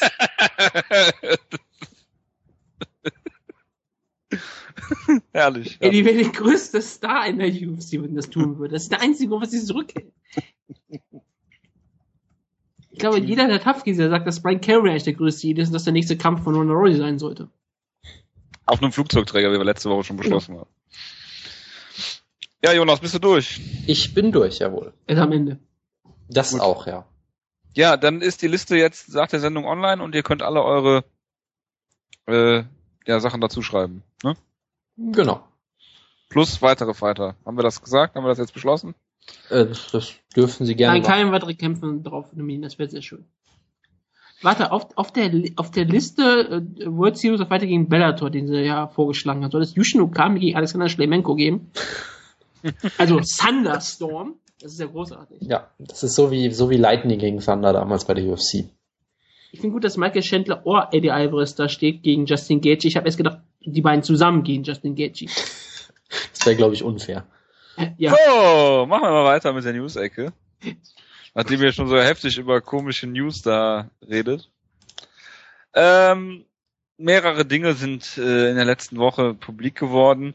Ich komme erstmal zu einigen Kampfankündigungen. Äh, Kündigungen. Also dieser Karte, die ich gerade vorgelesen habe. Welche Karte hast du denn gerade vor? Achso, die World Series of Fighting gegen Bellator Karte. Ja, ja, genau. gegen Tyrone Spong. Ich habe keine Ahnung warum, aber für ein toller Main Event, ja. Ähm, äh, und zwar ist äh, Rick Story gegen äh, Kevin Gastelum bei USD 171 äh, jetzt bekannt gegeben worden offiziell. Kevin Gastelum hat den Kampf gefordert gegen Rick Story, hat ihn jetzt endlich bekommen. Und äh, ja, da zeigt sich wieder in der UFC, ähm, nur wer spricht, äh, kriegt auch die Kämpfe, die er will. Und von daher hat das Gastelum, ähm, der jetzt nicht als besonders charismatisch rüberkommt, aber hat ihn herausgefordert, hat den Kampf bekommen und jetzt warten wir mal ab und ich würde Kevin Gastelum da gute Chancen äh, ausrechnen. Im Gegensatz zum äh, Jonas, der Kevin Gastelum nicht so gute Chancen ausrechnet. Das wäre jetzt ein bisschen übertrieben, ganz kurz. Äh, ich glaube, dass Gastelum wirklich ein wunderbares Talent ist, aber ich glaube, dass es tendenziell ein Fehler wäre, ihn so schnell wieder mit hochzubringen, weil ich glaube, Rick Story ist schon eine verdammt harte Nuss und ich glaube, da weil bräuchte, er ne? ja. äh, weil er auch wirklich sehr gut ist. Ähm, er, er, hat natürlich auch ziemliche Schwächen, aber ich weiß halt nicht, ob Gastelum gut genug ist dafür bisher. Deshalb, ich würde Gastelum ein bisschen langsamer hochbringen, aber er ist natürlich nicht chancenlos und wenn er den Kampf gewinnt, dann wäre es natürlich sehr beeindruckend, aber äh, ich hätte damit noch ein bisschen gewartet. Es gibt jetzt den Main Event vom äh, Tough China Finale, es sind auch noch ein paar Kämpfe bekannt gegeben worden, unter anderem auch, ich glaube, Sean Jordan gegen Matt Mitrione, aber ähm, Hätten so Sean Jordan nominieren sollen. Der war, glaube ich, wurde der Kampf nicht sogar in dem Trailer gehypt? Ich bin mir relativ Keiner. sicher, dass ich bei der Singapur-Show zwei Kämpfe gesehen habe, die in UFC-Trailern gehypt wurden, nämlich Sean Jordan gegen Matt Mitrione und auf, und auf jeden Fall Cole Miller gegen Sam Cecilia, was schon sehr absurd war. Genau. Ja, das ist hervorragend. Ja, ähm, der Main Event ist jetzt äh, John Hathaway gegen äh, Stungun Dong Young Kim. Und ich hatte das äh, John Hathaway ja, ähm, weil der immer wieder vergessen wird, nominiert für Team Schlagkraft, ist es dann nicht geworden. Äh, nichtsdestotrotz äh, finde ich das ein interessanter Main Event äh, für die Card. Ähm, Vitor Belfort wird gegen Chris Whiteman kämpfen, das ist jetzt soweit äh, klar. Und zwar in der Jahresmitte und zwar in Las Vegas. Vitor Belfort wird die Lizenz bekommen. Ob er eine THT-Geschichte äh, da bekommt, er wird es auf jeden Fall probieren. Und es würde mich auch nicht wundern, wenn er es bekommt, obwohl er eigentlich nie im Leben sein dürfte. Ähm, was habe ich noch? Äh, ja, ein Kampf ist angekündigt worden und zwar Nomagomedov gegen Melendez. Der findet jetzt nicht statt. Die UFC hat wieder ein Fight-Announcement verkackt aus mehr unerfindlichen Gründen. Hat UFC Tonight das nämlich gepostet und der Kampf findet jetzt doch nicht statt. Ähm, ich glaube, also man vermutet, dass Melendez dem Kampf nicht zugestimmt hat, wo ich mich da auch wieder frage, warum gibt man Kämpfe bekannt, wo nicht beide Kämpfer zugestimmt haben zu den Kämpfen das Ironie des Schicksals, äh, Nomagomedov wäre jetzt frei gewesen für Rafael dos Anjos. Genau. Das, das Interessante finde ich halt, dass, soweit ich weiß, ja überhaupt kein Grund angegeben wurde. Ich glaube, Dana White hat ja wirklich irgendwie nur gesagt, der Kampf ist jetzt weg und es wird irgendeinen anderen Kampf geben, aber es gab überhaupt keinen Grund. Also nicht irgendwie einer ist verletzt oder äh, weiß ich nicht, die Card passt nicht, sondern einfach nur der Kampf ist weg. Von ja. daher, wer weiß, was da wieder los ist. Ich hoffe jetzt, dass äh, Rustam Habilov sich verletzt, damit sie endlich das Anjos gegen Nomagomedov bucken können. Das wäre jetzt sehr schön, aber äh, das Anjos ja. gegen Melendez bucken sie dann. Oder so, ja. Ähm, ja, dann gibt's noch einen interessanten, äh, gab es noch einen interessanten Artikel auf Bloody Elbow über Michael Bisping, ähm, der sich geäußert hat zu mehreren Dingen, unter anderem, warum Anderson Silver so ein bisschen komisch drauf war beim Entrance äh, und dass er direkt auf Vitor Belfort zugelaufen ist oder sowas, irgendeine Geschichte, die mir relativ merkwürdig erscheint, aber dennoch plausibel, obwohl sie von Michael Bisping kommt.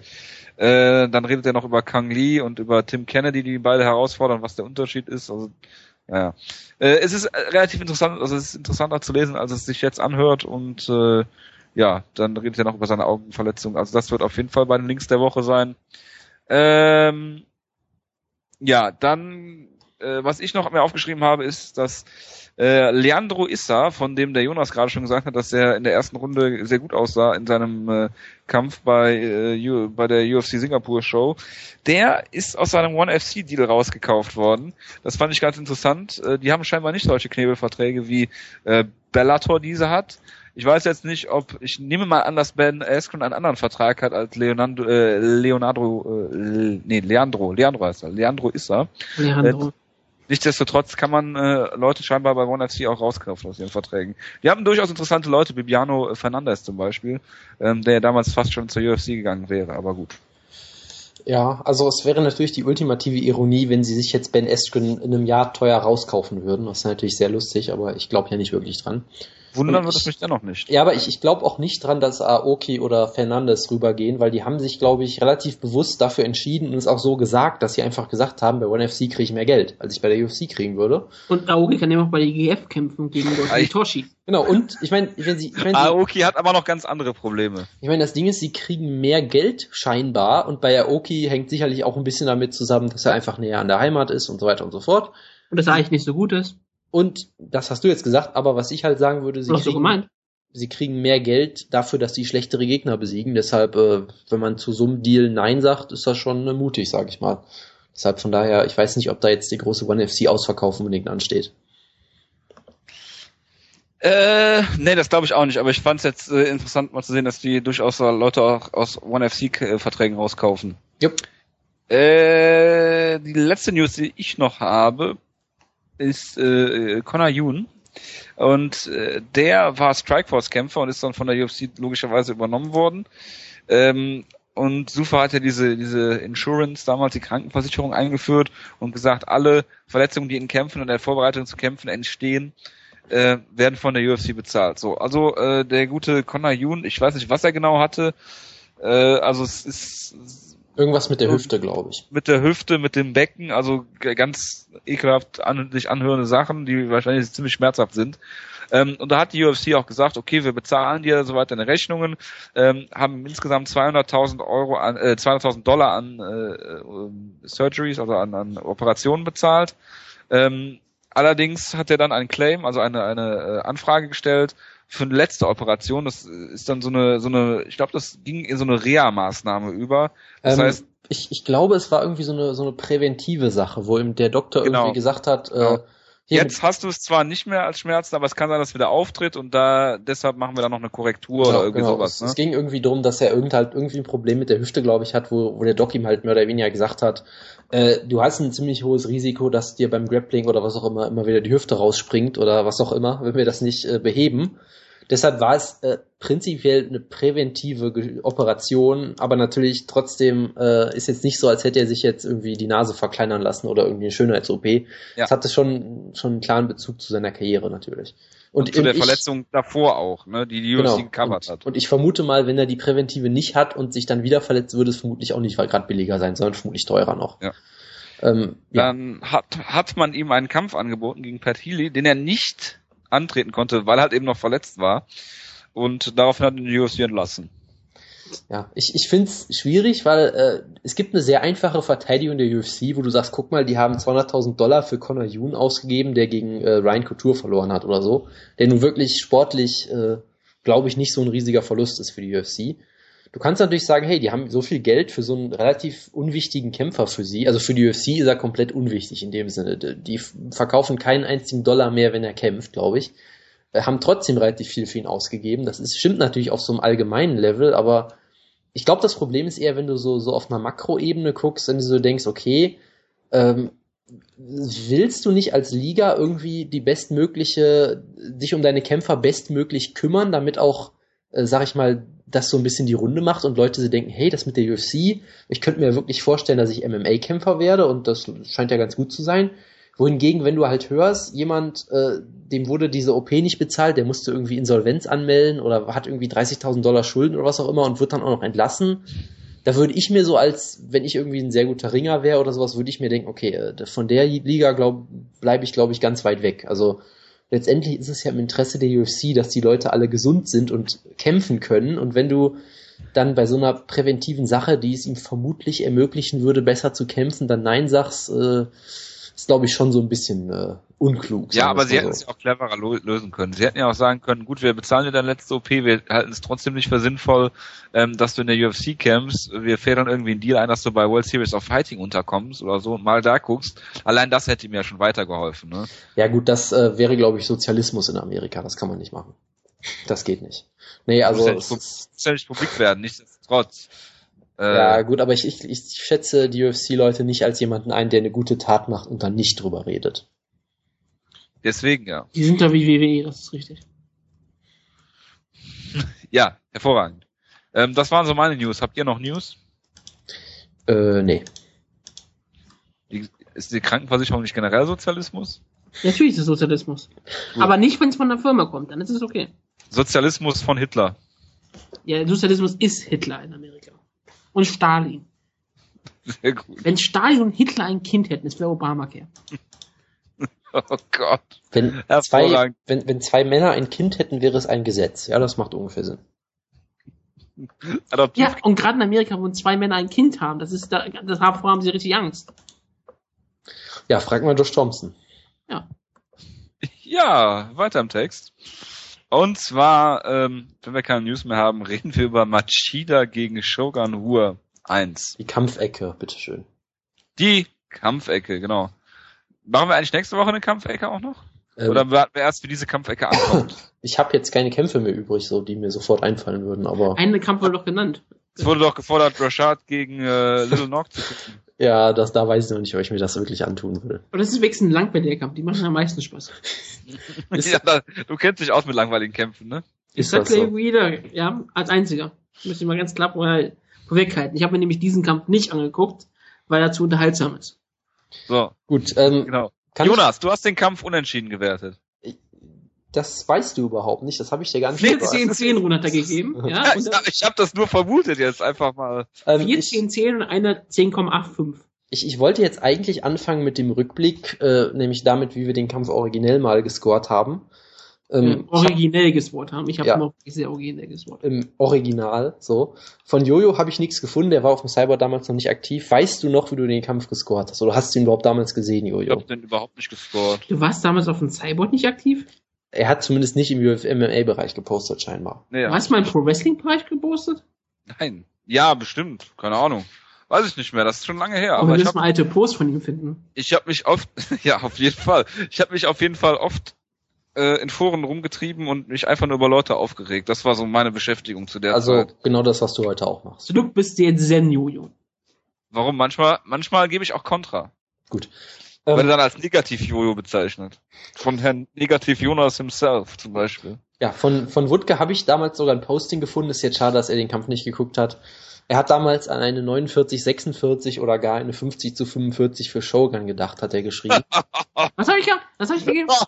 Du hast gesagt, ich, ich, ich lese es einfach gerade vor. Okay, Ich ja habe bitte. Das ist 2009 oder so, ne? ich hab auch keine Lust, groß was zu schreiben. Ich dachte an 49, 46 oder gar 50, 45. Ja, klar. Aber scheinbar sind die geschulten Kampfrichter weit bessere Fachleute. Auch bessere Fachleute als jeder Reporter der Welt und scheinbar jeder UFC-Angestellter. Das muss wirklich 2009 Ja. gewesen sein. Ja, ja, ja, so gut geschult werden will ich auch mal. Das war dein Posting damals. Und jetzt mache ich einen Podcast. Also, Ich habe, Ja, aber trotzdem bist du nicht geschult worden von so das war übrigens Oktober 2009, ja. ich bin Ähm, gut. Ich habe auch mal geguckt, ähm, bei mir war es ja so, ich war der weltgrößte Lyoto Machida-Fan damals. Ähm, ich ich finde ja, bin ich ja eigentlich immer noch, Heute bist du aber, der weltgrößte Vitor Belfort-Fan. Jetzt gehst du immer noch Go-Head oder was? also ähm, das sowieso ja auch, aber ähm, ich finde es schade, ich habe damals gar nicht so wirklich meine Meinung gepostet, groß. Ähm, ich habe irgendwie ein Bild gepostet, wo Shogun einen Legkick oder einen Bodykick zeigt und gleichzeitig Machida ihn mit einer, mit einer rechten Geraden erwischt, also quasi beide gleichzeitig landen, wo ich irgendwie geschrieben habe, ja, das ist im Kampf irgendwie gefühlte 20 Mal passiert und jedes Mal äh, markt Rogan auf Shogun aus und Machida wird überhaupt nicht erwähnt. Das hat äh, mich sehr Genau das steht in meinen Notizen, weißt du das Sehr gut. eigentlich? Nein, das wusste ich nicht. Ich habe halt, wie gesagt, geschrieben, es, es blieb unerwähnt. Und dann habe ich nur geschrieben, Shoguns Treffer waren sicher wirkungsvoller, aber es war schon sehr nervig. Also es ist nicht wirklich klar, was meine Meinung war. Es liest sich so ein bisschen, als hätte ich, heutzutage auch noch so. ich hätte, es liest sich so ein bisschen, als hätte ich Shogun vorne gehabt. Aber auch damals habe ich mich halt schon irgendwie aufgeregt über größte Robbery aller Zeiten und weiß ich nicht was. Das ist schon schlimm. Ich hatte immer eine richtige Meinung gehabt, auf die man sich richtig beziehen kann und du hast nie eine Meinung gehabt. Also du hast gerade gesagt, in dem Bild ist deutlich zu sehen, dass Rogan nur auf äh, den guten Shogun ausmarkt und äh, Machida die klaren Treffer findet und dann hast du dich aufgeregt, dass es die größte Robbery aller Zeiten ist. Das hast du jetzt schon wieder vollkommen falsch zusammen. Ja, hat er auch das wirklich vollkommen falsch verstanden. Soll, Man hat sich darüber aufgeregt, dass die Leute das so bezeichnet haben. Genau. Ach Und ich so, hab- als solche Bezeichnung, okay, ja gut, nee, das ist okay. Und, und ich habe nicht gesagt, dass Machida irgendwie besser gelandet hat. Ich habe auch sogar gesagt, dass die Treffer von Shogun vermutlich wirkungsvoller waren. Ne, was ich halt nur gesagt habe, ist, dass die durchaus vorhandenen Treffer von Machida äh, relativ no-gesellt wurden. Und aus diesem Grund, ich habe den Kampf ohne Kommentar geguckt. Ich habe da irgendwie wirklich Musik gehört oder so, weil ich Ich gedacht habe habe, das mit Kommentar geguckt. okay, gut. Ähm, Was hast du denn für Musik gehört? Ist das Spannende daran? das weiß ich ehrlich gesagt nicht mehr wirklich. War, Du war hast, es, dir ja, du hast dir ja auch vorgenommen, dieses Jahr mehr Musik zu hören. Es war bestimmt Beethoven oder irgendwie sowas. War es Linkin Park? So Äh, nein, nein, es, es war natürlich ich habe natürlich über 25 Minuten lang, äh, hier, wie heißt es? Genau, das Lyoto mit Cheetah Entrance. Äh, Und das Felix Sturm intensiv. Genau, und deshalb habe ich den Kampf auch 50 zu 45 für Machida gescored, ganz klar. Äh, nein, aber Jojo, ich habe eine Frage. Wäre es eventuell sinnvoll, wenn wir den Kampf von hinten aufrollen? Nein, warum Okay. sollten wir das tun? Weil für mich Runde 1 eigentlich die interessanteste Runde ist, aber okay. Hast du sicher, dass du den gleichen Kampf gesehen hast wie ich? Ja, Ich, Interessanteste, pass auf, das Interessanteste an der ersten Runde fand ich, dass Joe Rogan sagt, ähm, Machida has a solid ground game, he submitted, äh, he submitted Sokoju. das ist sehr gut, ja. Aber gut, damals war Sokoju Top 10, ja. Also, Ja, deshalb sage ich ja, das ist so 2009, diese Aussage. Also bitte, wir so von Jonas einfach super. Ja, ich fand den Kampf super, aber ich musste den Kampf anders ähm, scoren oder so. nein, ich hab, hä, was? Ich hab nur gesagt, Ja, du musst den Kampf anders ähm, callen, weil sonst ist er nicht spannend genug für dich. hä? Ich glaube glaub immer noch, dass beim Jonas am Ende ein Unentschieden rauskommt. Jojo, fang Nein, doch, fang 50, doch, 49. fang doch einfach mal mit Runde 1 an. Also, Runde eins ähm, ging los. Äh, Moment, ich muss mal eben mich reinlesen. Äh, ja, genau. Ähm, Shogun hat es mit sehr viel Cage-Pressing probiert und Kontern. Das heißt, Machida war in der Offensive. Der hat immer ähm, durchaus Knie, Knie zum Körper gezeigt. Relativ wenig Schläge wurden ausgetauscht. Shogun kam mit guten Leg-Kicks, die übertrieben gesellt wurden von Rogan. Und ähm, das habe ich mir auch notiert. Ähm, es war eine knappe Runde. Es war eine sehr, sehr knappe Runde. Und ich habe geschrieben, ähm, du kannst sie entweder 10-10 geben. Wenn du die Runde jemandem geben willst, und dazu habe ich tendiert, würde ich sie 10-9 Machida geben. Und du hast jetzt wahrscheinlich die konträre Meinung Das dazu. ist sehr interessant. Ähm, was, was du auch gut gesagt hast mit dem Cage-Pressing von Shogun, das fand ich wirklich sehr interessant. Er hat ja sogar einmal ganz kurz einen Takedown geschafft, den ich jetzt nicht wirklich zählen Ich will, habe, weil ich habe nicht notiert, weil das wirklich nur ein Takedown war Genau. und direkt wieder aufgestanden wurde. Machida ne? war eine halbe Sekunde am Boden, aber es war trotzdem irgendwie sehr interessant, diesen Shogun zu sehen, den man ja sonst nie wirklich so kämpfen es, sieht. war ein, es war ein sehr, sehr interessanter Shogun. Gerade wenn man den Shogun heute kämpfen sieht. Ne? Genau. Also, Ähm, aber wo man auch sagen muss, in seiner gesamten UFC-Karriere hat Shogun, glaube ich, einmal wirklich nur so gekämpft. Ich meine, selbst im Rematch hat er ganz anders gekämpft wieder. ja, ja, klar. Ähm, was ich interessant fand, äh, du hattest diesen roten Abdruck auf Machidas Torso, den du wirklich schon nach den ersten ein, zwei Minuten gesehen hast. Das kam wirklich von Ja, einem. Gottes Willen. Ja, ich muss es erwähnen, weil. Ja, du, du musst es erwähnen und Joe Rogan und Mike Goldberg haben es anderthalb Stunden erwähnt. Ja, wie 45 gesagt, das, das habe ich ja nicht gehört. Ich find's halt wichtig, weil das ja immer auch als Argument teilweise genommen wird. Guck mal, Shogun hat die, Machida hatte die Lippe aufgeplatzt oder sowas. Ähm, ich fand's halt interessant, das kam scheinbar sehr früh. Du hast schon erkannt, was Shoguns Strategie war, wie gesagt, die, äh, die, die Kicks, ähm, hat aber auch noch nicht 100% geklappt in der Runde. Machida hat ihn teilweise gut mit seinem Boxen gekontert, mit Knien zum Körper und so weiter und so fort. Und äh, ich sage auch, die Runde war richtig, richtig eng. Ähm, das Problem ist für mich, jetzt ist eigentlich schon fast raus, wie ich den Kampf score, denn ich habe es natürlich 10-10 gescored. Aha. Ähm, ja, das Problem ist halt wirklich, ich habe den, ich habe die, ich, pass auf, ich habe die Runde einmal geguckt, habe gesagt, okay, Shogun sehe ich jetzt ganz leicht vorne, dann habe ich sie nochmal geguckt, habe gesagt, okay, ich sehe jetzt mit Shida eigentlich leicht vorne, dann habe ich gesagt, okay, äh, ist ein Draw, weil Dann äh, muss 10-10 sein, klar. ja richtig. Ich habe gerade eben äh, während des Vorgesprächs die Runde nochmal geguckt, war aber ein bisschen abgelenkt und habe da auch keine große Meinung mehr gehabt. Das So. ist 10-8. Rund, Runde zwei. Soll ich mal anfangen diesmal? Äh, ja, bitte. Gut.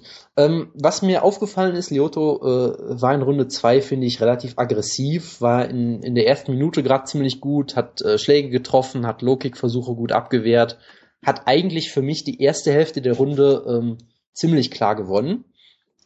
Danach kam Shogun wieder besser rein, hat ein paar Bodykicks gelandet, wobei er halt auch manchmal gekontert wurde, was ja auch das war, was ich äh, damals 2009, glaube ich, gemeint habe. Ähm, dann, äh, ja, es ist generell finde ich es schwierig, weil sehr viele Treffer waren, glaube ich, gar nicht so klar. Also es gab oft auch Schläge von Machida, die irgendwie daneben gingen. Es gab teilweise auch Kicks von Shogun, wo Machida rausgezirkelt ist, wo ich auch sage, okay, so wirklich klare Treffer waren das auch nicht. Es gab da irgendwie eine, eine Phase von einer Minute, wo ich irgendwie gefühlt keinen einzigen klaren Treffer gelandet habe. Ähm, dann am Ende hat Shogun die Runde am Käfig beendet, hat äh, die Knie von Machida bearbeitet. Ähm, schwierige Runde für mich, weil in der zweiten Hälfte war es ziemlich ausgeglichen und Shogun hatte für mich Vorteile, aber ich fand in, der, in den ersten zweieinhalb Minuten oder sowas sah Machida richtig, richtig gut aus, deshalb habe ich die Runde für Machida gegeben. Ähm, ja, in dieser Runde zeichnete sich das schon ab, was, was in der ersten Runde so ein bisschen angefangen hat, was du gerade schon gesagt hast bei deinem Posting es gibt sehr viele simultane Treffer, die die beiden gelandet haben. Und meistens trifft Machida höher als Shogun und das alles, was gesellt wurde, ist das von, äh, gerade durch die Kommentatoren, ist das von Shogun. Ähm, für mich hat den Unterschied gemacht, dass Machida in dieser Runde ein, zwei Kombinationen clean getroffen hat. Alles andere war so ein bisschen, ja, wischiwaschi wäre übertrieben aber äh, viel simultan und, und unsauber. Aber Machida hat hier immer mehr Kombos geschlagen, die durchgekommen sind in dieser Runde. Ich habe mir aufgeschrieben, dass die Runde 2 für mich eine klare 10-9 Machida ist. Äh, soll ich mal weitermachen mit, mit Runde 3? Bitteschön. Ähm, in Runde 3 hat sich Mike Goldberg festgelegt, dass Shogun den Kampf gewinnt und man aber nie weiß, was die Judges sagen. Ähm, beide hatten in der Runde starke Aktionen. Ähm, am ja, am Ende geht, Shogun geht eigentlich in dieser Runde mehr vorwärts, schlägt schnelle Kombos am Käfig, ähm, trifft, es treffen aber auch wieder da viele Sachen parallel und in der Runde könnte halt der Eindruck entstehen, dass Machida halt rückwärts läuft und Shogun vorwärts und der deshalb die Runde kriegt. Ich habe die Runde 10-10 gewertet allerdings. Natürlich oh. hast du die Runde 10-10 Ja, aber mir immer die Vorwürfe machen hier, das ist ja ganz schlimm. Ich habe ähm, eine Runde 10-10 gewertet. ja, also als, als ich die erste Runde 10-10 gewertet habe, fing ja wieder das Stöhnen an direkt. Ja, weil, ja, weil jede zweite Runde 10-10 wertet. So, ich mach dann mal bitte weiter. Ähm, ich fand es ja auch hier wieder interessant, dass Shogun wirklich mehrmals Takedowns versucht hat, sie aber nie gekriegt hat. Deshalb hat das jetzt auf den, auf die, auf den Score keinen wirklichen Ausfluss, äh, Ausfluss, Einfluss, ja. Ähm, ja, sehr gut. ja, es war generell irgendwie fand ich eine relativ langsame Runde im Prinzip. Ähm, viel ging irgendwie daneben, hatte ich auch das Gefühl. Es gab einige Kicks, wo ich das Gefühl habe, die treffen nicht wirklich, sehen aber halt trotzdem noch ganz gut aus. Machida hat teilweise gut gekontert, teilweise halt haben auch die nicht wirklich klar getroffen. Also generell für mich halt eine komische Runde, die für mich eigentlich ganz klar auf dem Weg zu einer 10-10 war. Und, oh und dann kam halt diese, diese letzte Szene irgendwie wirklich kurz vorm Ende, wo Machida eine ganz große äh, Schlagreihe zeigt, wo er irgendwie Shogun äh, nach hinten zwängt, an, am Käfig stellt, einige gute Schläge landet und dann mitten in dieser Flurry landet Shogun auch noch einen richtig guten Konter, wo Machida wirklich zusammenzuckt kurz und dann auch aufhört, weiter so zu kämpfen, dann am Käfig weiter kämpft. Ähm, selbst da könntest du argumentieren, dass Shogun den härtesten Schlag in dem, in dem ganzen äh, Austausch gelandet hat. Abtausch. Jetzt fallen mir die Wörter links und rechts äh, vom Tisch. Austausch. Ähm, ja, in, in dem ganzen Abfluss da. Und äh, von daher, es ist schwierig. 10-10 kann ich auf jeden Fall verstehen, aber ich habe die Runde an Machida gegeben. Für mich hat er die Runde am Ende gestohlen. Gestohlen, hat aber den härtesten Treffer kassiert. Ja gut, aber wenn er dafür deutlich mehr Treffer landet, dann ist es ja okay. Wie gesagt, es war halt eine, eine Flurry, wo Machida einige gut, gute Treffer gelandet hat. Shogun hatte einen wirklich guten Konter und kann man halt, wie gesagt, man kann es gerne auch 10-10 werten, aber ich habe hier äh, pro Machida tendiert. Also ich hatte, ich hatte die Runde eigentlich bei Shogun und nur wegen dieser einen Flurry am Ende hätte ich sie dann, äh, habe ich sie dann 10-10 gegeben. Okay, auch interessant. Ähm, ja, Runde 4 bist du jetzt, glaube ich, wieder dran, ne? Ja, ähm, auch da in den ersten ein, zwei Minuten ist eigentlich sehr wenig passiert. Dann ist Machida einmal ausgerutscht und umgefallen. Daher hat Shogun, glaube ich, ein, zwei Schläge gelandet. Ähm, nicht viel Aktion. Äh, Shogun hat dann sehr stark versucht, die Legkicks äh, von, von außen aus der Distanz zu zeigen. Auch da haben nicht alle getroffen, auch da wurde manchmal gekontert. Es war auf jeden Fall keine dominante Runde so oder so, aber ich habe sie am Ende doch für Shogun gesehen, 10-9. Das ist okay. Ich habe geschrieben, dass es bisher die klarste Runde war von allen. Okay. Äh, weil Shogun, Shogun viele Leckkicks gezeigt hat. Auch da war die Runde am Anfang relativ mau. Also in dem Kampf gibt es wirklich sehr, sehr viel Leerlauf. Das, das muss man mal sagen. Wenn man die UFC-Halbvideos äh, von dem Kampf sieht, könnte man ja denken, es wäre ein Feuerwerk gewesen, war es aber nicht wirklich. Ähm, so treibt er auch hier Machida wieder in den Rückwärtsgang, holt sich auch fast noch einen Takedown. Und was Shogun in dieser Runde macht, und ich glaube auch in der nächsten, in der letzten Runde, er setzt immer ein, zwei schöne Elbows, wenn beide im Clinch sind und äh, beim, beim Rausgehen verpasst er Machida dann noch so einen, diesen cleanen Treffer einfach, den Machida auch zurückweichen lässt.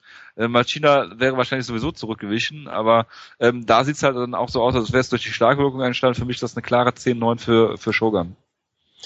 Ja, also ganz kurz, ähm, ich hatte, glaube ich, bei mir, es kam vielleicht ganz ein bisschen falsch rüber. Ich hatte auch, glaube ich, geschrieben, dass es schon eine klare 10-9 für Shogun war. Jetzt halt keine dominante Runde, aber schon, äh, ich glaube, die kann man eigentlich nicht anders scoren, das meinte ich damit, falls es irgendwie falsch rüberkam. Ja.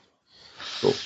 Ja, Runde 5, äh, da war eigentlich ganz interessant, ich glaube, es, ich glaube, es gab einen Clinch, ähm, den die nach 10 Sekunden abgebrochen hat, was sehr suspekt war, also wirklich ohne dass jemand auch nur die Chance hatte, wirklich was zu, zu machen. Ähm, Joe Rogan wollte dann äh, Shogun gegen Anderson Silver sehen. Ähm, und ja, Shogun hat dann wieder diesen schönen Elbow gezeigt, als sie den Clinch gebrochen haben. Das ist auch eine super enge Runde, die vierte, äh, die fünfte. Ähm, ich habe aber auch hier Shogun vorne gesehen. Ähm, 10-9.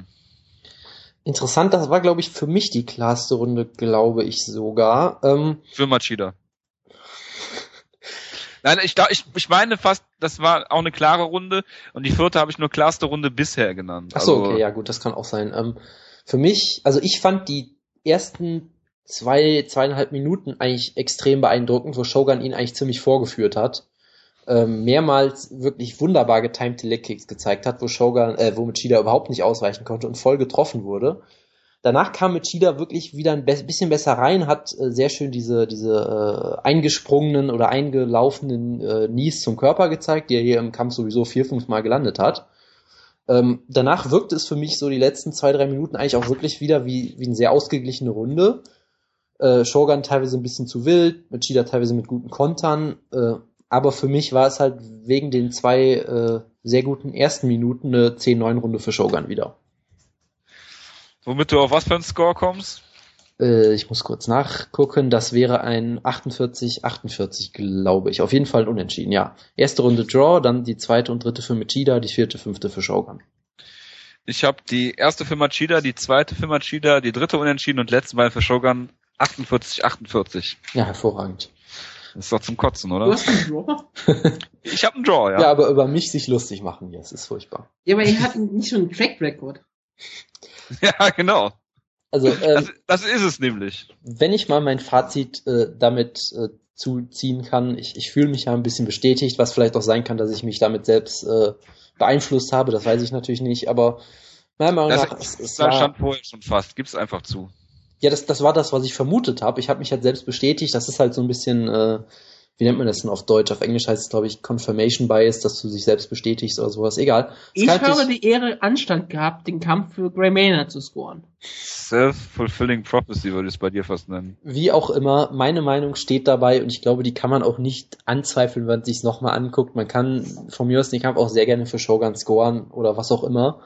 Äh, aber ich glaube, die eine Sache, die man auf jeden Fall einsehen müsste, eigentlich, dass es ein wirklich verdammt enger und ausgeglichener Kampf war eigentlich wo ich auch gerne sage, okay, die Scorecard für Machida war schon fragwürdig, gerade die Art und Weise, wie sie zu, zustande gekommen ist, aber ähm, ich, ich würde ja, auch, also, also ich sag mal so, nach meinem Schema würde ich weiterhin sagen, dass es keine Robbery ist, weil der Kampf dafür viel zu eng war. Bitte. Und es heißt ja auch immer, du musst den Champion besiegen. Nein, um auf damit. zu holen. Das ist aber auch richtig so, ja. Deshalb kriegen ja Champions auch mehr Zeit, sich zu erholen, wenn sie zu Bogen geschlagen werden. Ich finde das ja auch richtig, haben sie sich verdient.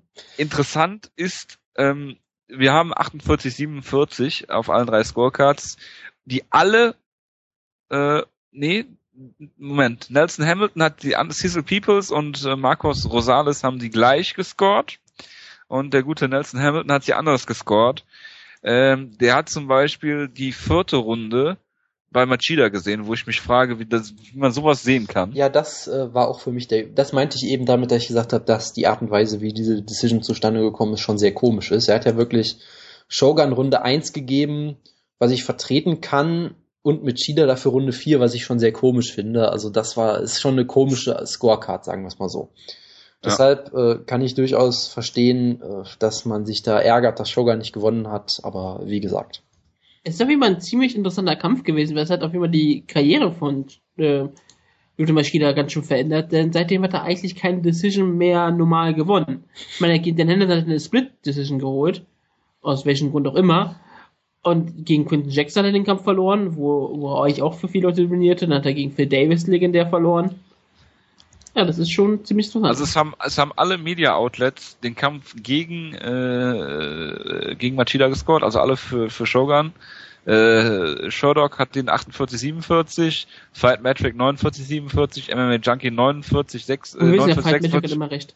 Und äh, der gute Mike Fridley, ich weiß nicht, ob der noch bei Sherlock ist, aber der hat auf jeden Fall 50, 45 für Hua gescored. Ähm, das, was erklären würde, warum er nicht mehr bei Sherlock ist. Ähm, bin ich ja nicht bei Sherlock. ist eine gute Frage. Naja. Ähm, also für mich bestätigt das wieder, wie gesagt, so diese Theorie, die ich immer hatte, dass, ähm, dass wenn, gerade wenn du es live guckst, dass ja natürlich niemand damit gerechnet hat, dass Shogun eine Chance hat. Er hat ja, wie gesagt, diesen legendären Mark Coleman-Kampf kurz davor gehabt und so weiter und so fort. Alle haben gedacht, es ist die groß ausgerufene Machida-Ära und Shogun wird komplett zerstört. Und ich glaube schon, wenn du das zum ersten Mal guckst, wirst du davon vielleicht auch ein bisschen beeinflusst, dass du denkst, mein Gott, Machida sollte ihn zerstören. Stattdessen haben sie einen engen Kampf und dass sich das dann so ein bisschen beeinflusst, dass du vielleicht auf einmal denkst, was ist denn mit Machida los? Und Shogun sieht wahnsinnig gut aus. Dass es vielleicht auch deswegen ähm, dich so ein bisschen beeinflusst vielleicht. Das äh, könnte ich mir durchaus sehr gut vorstellen. Und das wäre auch alles von meiner Seite zu dem Kampf jetzt. Ja, dann haben wir es gleich gescored mit unterschiedlichen Runden. Äh, ja, nichtsdestotrotz äh, sind wir uns da einig, dass man von der Robbery auf gar keinen Fall sprechen kann. Gut. Dann äh, sind wir, glaube ich, durch. Auf meinem schlauen Zettel steht Over Under. Ach ja, Over Under. Wie konnte ich das vergessen? Ja, weil es was Neues ist. Das ist ja unfassbar, ne? Ich habe es einfach übersehen in meiner Liste. Ja. Gut, das Over-Under-Spiel. Bitte, Wutke, erklär es. Ich habe wieder bei Todd Martin geklaut, der das auch von irgendjemandem wieder geklaut hat. Das ist alles auch in Ordnung. Gut, das Memories war von ihm und das ist jetzt auch von ihm. Also ich, ich mag ihn ja total gerne, deshalb bediene ich mich bei ihm einfach immer. Okay, das ist ein einfaches Spiel, bei dem auch die ähm, Zuhörer gerne mitmachen können. Denn Jonas wird auch wieder da ein Google-Dokument machen. Und ihr könnt dann auch jederzeit eintragen, was ihr ähm, wählt. Das Spiel fun funktioniert so. Wir werden jeder Anfang des Monats, also einer von uns wird Anfang des Monats fünf Fragen stellen, die am Ende des Monats aufgeklärt werden. Also die werden auch dann beantwortet. Also müssen die Fragen auch innerhalb des Monats stattfinden. Es ist ein einfaches Prinzip. Ich stelle eine Frage und muss dann äh, eine Zahl nennen. Als Beispiel, ich fange sofort mit, einem, mit der richtigen Frage an, die ich gleich stellen werde. Wie viele Kämpfe im restlichen Monat Januar, das sind noch 20, enden via Rear Naked Choke Submission? Und dann sage ich halt Over-Under, also drüber. Es geht um, es geht um UFC-Kämpfe, ne? Ja, immer UFC. Es geht hier, außer wenn es, ist stimmt, UFC muss ich dazu sagen. UFC-Kämpfe. Es gibt noch 20 UFC-Kämpfe im Januar, wie viel davon für Renegade Joke Submission? Und ich sage jetzt die Zahl äh, 3,5. Ganz kurz, sind es nicht 24 Kämpfe? Ich dachte, das wären zwei Cards mit 12 Kämpfen jeweils. Ich habe auf der Karte ist nur ähm, 20 gezählt. Vielleicht kam es welche dazu. Ich habe hab vielleicht war ich bei einem alten Wikipedia-Artikel. Also ich habe eben bei MMA Junkie geguckt, deshalb äh, bin ich da. Okay, dann sind es 24 Kämpfe, aber es, das innerhalb meine Zahl ist nicht wirklich groß. Ich habe auch 24 Kämpfe. Ja, siehst du, ich habe bei Wikipedia gezählt, das war mein Fehler. Aber ich habe geguckt. ich sage jetzt einfach die Zahl, und die ist 3,5. Und jetzt muss jeder von euch entscheiden, sagt ihr, es werden weniger als 3,5 Submissions geben oder es wird mehr als 3,5 Renegade Choke Submissions geben. Die müssen natürlich auch sofort einen Erfolg erzielen. Es zählt auch beides, Tappert oder Techniken natürlich, logisch. Wenn ich das nicht dazu sage, zählt das einfach so. Und ähm, das wird ihr jetzt, könnt ihr jetzt beantworten und natürlich argumentieren und die User dürfen auch mitmachen und wir werden dann am Ende des Jahres mal gucken, wer am meisten Recht hatte. Vielleicht machen wir auch so, dass wir im Sommer einmal auswerten, einmal im Winter auswerten. Aber wir werden ja immer ganz Zeit sehen, wer die meisten Punkte hat. Und derjenige, der die Frage stellt, muss auch dann ähm, die Lösung parat halten. Also ich muss es auch Deshalb muss ich mir natürlich auch Fragen stellen, die ich natürlich auch gerne beantworten möchte. Und ganz kurz als Erklärung, wir werden, denke ich mal, immer äh, Bruchzahlen nehmen, damit du nicht äh, Also wenn du jetzt sagen würdest, es ist äh, over under 3, dann könntest du ja auch wirklich 3 geben und dann könntest du ja 3 gar nicht auswählen, deshalb Genau, sind's immer das ist Bruchzahlen. immer Bruchzahlen. Genau, weil 3,5 Real Naked Joke, wi- äh, Jokes wird es glaube ich nicht geben, außer es gibt irgendwie einen Fake-Tab, Also wenn ich es jemand so. zutrauen würde, dann Uriah Faber. Aber Ja, ich- diesen Monat keinen Kampf. Ich, ich stelle mir gerade vor, was wäre denn so eine, so eine, äh, so eine Geschichte wie mit Matt Lindland damals, wo er tappt, aber der Ref merkt's nicht. Zählt das dann als halber Rear? Oh Gott. Das müsste Und- man sich vielleicht mal überlegen. ähm, es zählt bei solchen Sachen immer wirklich die offizielle Score. Selbst wenn du sagst, es ist ein Winner. Also wenn er, also wenn es zum TKO erklärt wird, ist es nicht. Genau. Es muss schon offiziell eine Submission per Ring Naked Show sein. Oder halt eine Technical Submission. Also Tap Out oder Technical. Ja. Wer möchte anfangen? Ich bin für Jojo, weil ich noch nachdenken Ich, muss. ich bin für Jonas, ich bin auch noch Nach. Also ich habe jetzt mal die, die äh, Kämpfe angeguckt, die so stattfinden werden in den äh, nächsten, in diesem äh, Monat und habe, bin auch mal zurückgegangen, habe mal geguckt, wie viele Rear Naked Chokes gab's da. Da gibt's halt zum Teil Karten, wo du halt schon drei äh, Rear Naked Chokes hast. Ähm, dann habe ich mir die Kämpfe angeguckt und muss sagen, bei einem bei einem Team Alpha Kämpfer konnte ich mir vorstellen, bei TJ Dillashaw gegen Mike Easton, wobei der auch ein guter Grappler ist. Cole Miller könnte es schaffen gegen Sam Cecilia. Das sind so die, wo ich es mir vorstellen könnte bei der nächsten Card bei UFC on Fox. Schwierig, du musst halt erstmal den Rücken bekommen dafür. Ich würde jetzt ganz spontan Under sagen. Also weniger als 3,5. Also 0, 1, 2 oder 3. Das glaube ich auch. Also ähm, generell, ich meine, einen Kampf, Jonas. ja, der wird aber ausgenockt, glaube ich eher. Als das. Ich glaube nicht, dass Walt Harris ihn per Naked Joke ausgenockt werden. Also äh, wenn das passiert und das der der vierte Kampf ist oder so, dann wäre ich auch froh, wenn ich die Wette verliere, muss ich sagen. Also das wäre es mir dann auch wert. Nee, aber äh, 24, es ist eine sehr interessante äh, Statistik und ich glaube, die Zahl ist auch ziemlich gut gewählt. Ähm, ich glaube, so vier, fünf Submissions werden, vielleicht vier, fünf, sechs Submissions vielleicht werden drin sein. Äh, Cole Miller hast du schon angesprochen, das ist eine gute Wahl. Bei dem glaube ich auch immer, dass er dann vielleicht auch eher sowas wie eine Armbar macht. Also Rear Naked Choke sind, glaube ich, generell die erfolgreichsten Submissions, so was die Erfolgszahlen angeht, sowohl ähm, von den Anzahl der Versuchen als auch von der gesamten Anzahl an Submissions, die es gibt. Deshalb, wenn ich sage, es gibt vielleicht fünf Submissions, dann würde ich vielleicht sagen drei, drei Rear Naked Chokes, deshalb würde ich auch Under nehmen. Aber die Zahl ist gut gewählt. Das ist schon mal Ja, gut. ja, das- gut. Aber du musst dir vorstellen, wenn es 24 Kämpfe sind und du sagst, es sind drei Finishes per Rear Naked Choke, dann heißt es, ist jeder achte Kampf wird per Rear Naked Choke gefinisht. Ja, ich, ich meinte jetzt so, so maximal vielleicht so. Deshalb, deshalb Nee, ist nee, halt ich so meine mein, jetzt, mein das war jetzt, das war jetzt nicht als Antwort auf dich, sondern generell. Das, das ist ja, das muss jeder dritte Kampf, äh, jeder achte Kampf Rear Naked Choke Das gefinisht ist werden. Gott einigermaßen drin, wenn man ganz genau überlegt. Ja, also Aber es sind zu, die Zahl habe ich ja wirklich gewählt. Ich habe überlegt 3,5 oder 2,5, weil ich habe immer überlegt, auf dieser Karte sind jetzt nicht so die Kämpfer, wo ich wirklich viele Naked Chokes erwarte, aber es sind sehr viele Ringer dabei und Ringer nehmen gerne Naked Chokes, wenn sie das so ein bisschen holen. Die andere Submission, die ich überlegte, war halt die Guillotine, weil die halt auch die wahrscheinlichste ist. Ja, aber Guillotine ist immer ein bisschen, ist ein bisschen anders. die, die Äh, Guillotine ist, für- glaube ich, Für einen Rear Naked Choke brauchst du halt auf jeden Fall mal den Rücken, ne? ja, aber ja, aber musst du auch erstmal hinkommen. Die Frage ist, wie kommst du dahin? indem du den Kämpfer zu Boden nimmst oder zu Boden schlägst Ja, du in die Mount gehst. Position dann- holst. Ja. Das muss man, wenn man viel China guckt, muss man das zum Beispiel auch mal erklären. Das ist, kann ich jetzt ja. Ähm, also ich habe, das war auch so wirklich überlegt, wo ich sage, 3,5 ist schon ziemlich hoch, aber es sind Rear Naked Chokes und es sind viele Ringer. Und weil wir jetzt beide anderen gegangen sind, sage ich einfach mal Over. Ich gehe mal Risiko und sage wirklich mal Over und sage, es werden vier Rear Naked Chokes in diesem restlichen Monat geben. Ich sehe es kommen, dass bei den Prelims von der ersten Show schon drei Rear Naked Chokes sind. und dann, dann, dann sitzt er die ganze Zeit bei jeder Karte und oh Gott, Hilfe. und Dann kommt werde ich versuchen, dann. Neckranks draus zu machen. Genau. Nee, ich sage, sage ich ja, offiziell UFC. Was Ja, dann werde ich die UFC anschreiben und die Commission, dass sie es bitteschön, äh, Georgia, auf jeden Fall, nach Georgia schreibe ich einen Brief, dass es zum Neckrank geändert wird. Und wie gesagt, ich sehe auch wirklich nur diesen Monat. Also man, wir werden das erst nach der wahrscheinlich Februar-Show aufklären. Aber halt wirklich nur diesen Monat sehen.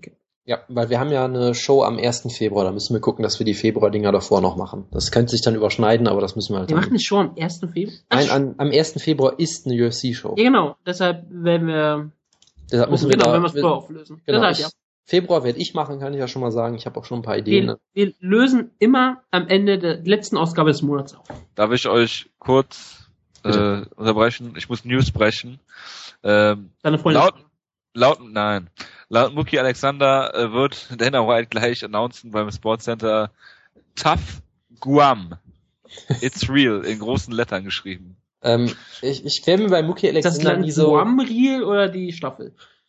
Also Ich weiß nicht, ich find's auf jeden Fall geil. ich glaube, Mookie Alexander macht sehr gern Scherze über sowas, aber ähm, es, es gibt jetzt es gibt jetzt zum Beispiel auch einen anderen Tweet, äh, wo angeblich das Announcement ist, dass Anderson Silva seine Karriere nicht beenden wird. Das sehe ich auch gerade.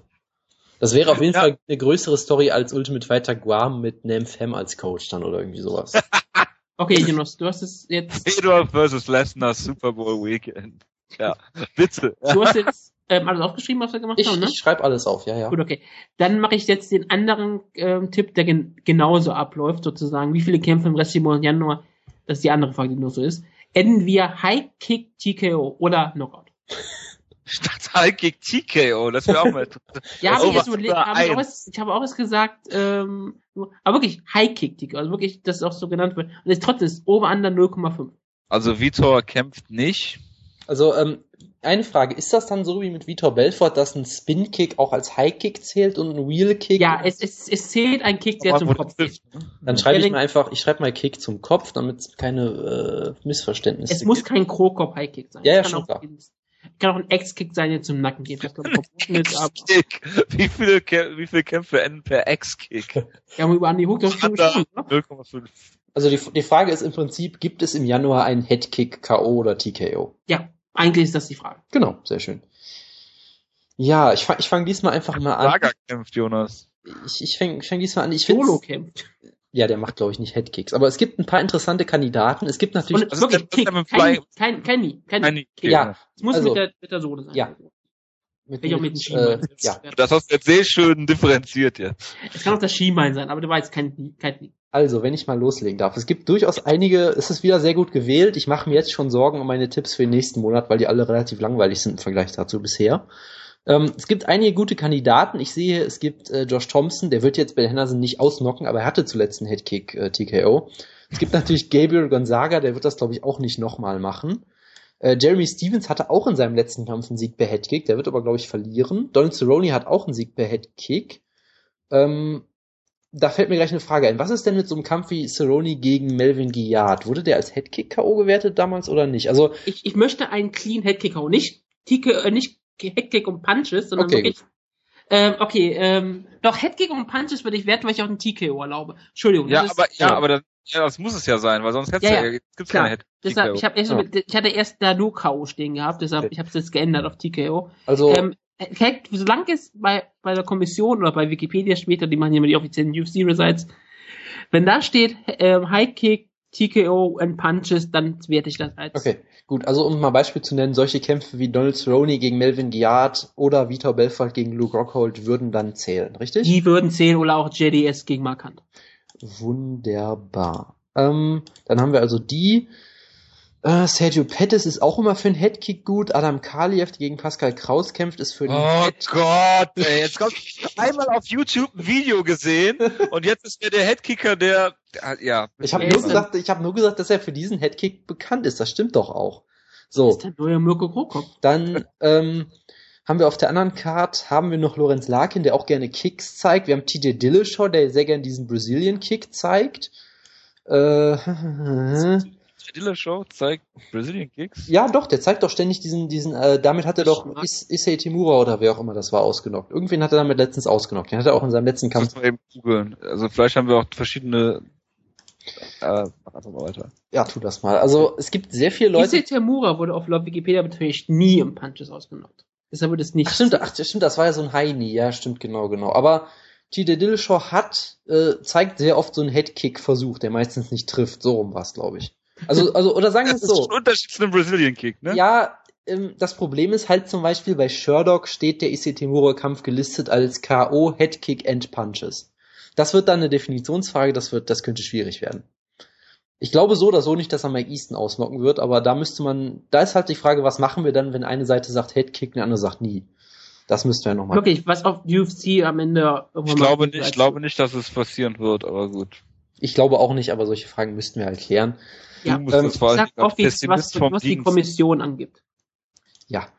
Ähm, ich guck gerade mal bei UFC.com, ob da irgendwo auf irgendwas steht. Da steht Und nämlich wenn nicht, habe ich, hab ich noch eine andere Definition, die ich Okay, bei einer anderen Frage nehmen werde. bei, bei ich das guck der nämlich gerade bei, bei UFC.com steht immer die Art gar nicht dabei, aber das werden wir dann ja ich habe dem ich hab einen. Tiebreaker, den werde ich bei einer anderen Frage nicht benutzen, deshalb ähm, Okay, gut. Ähm, ich sage einfach mal, ich gehe auf Risiko. Ich glaube, das ist in dem Fall durchaus ein Risiko und sage Over, weil ich glaube, es wird einen geben.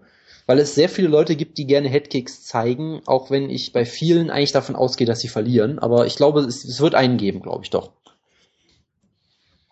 Ja, Jonas, du hast jetzt die kompletten Cards vorgelesen. Ja, bitte, gerne schön. Und ähm, ich habe noch keinen TJ Dillashaw Brazilian Kick gesehen, nach wie vor in der Recherche, die ich gerade betrieben habe. Aber ich sag mal, so ein paar Kandidaten gibt's hier auf jeden Fall.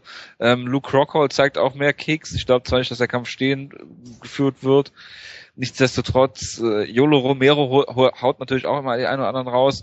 Äh, Im Kampf Benson Henderson gegen Josh Thompson. Ähm, Bendo hat natürlich auch einen äh, Taekwondo-Hintergrund, das heißt, er könnte natürlich auch Headkicks zeigen und Josh Thompson damit ausnocken. Gonzaga hat schon Leute ausgenockt mit Headkicks.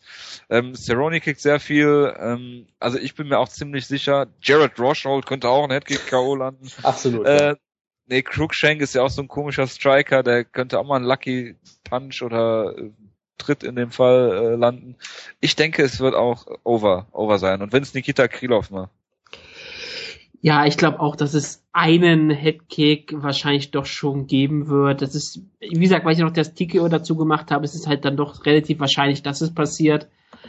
Aber ja, ich gehe auch over bei der Sache. Äh, ganz kurz, Jojo, ich äh, schicke dir mal gerade einen Link aus dem Kampf gegen Hugo Viana, wo er den mit einem Brazilian Kick, glaube ich, rockt. Das würde, glaube ich, nicht zählen, weil danach noch Ja, sehr es viele. steht, es steht, es steht ähm, TKO Punches.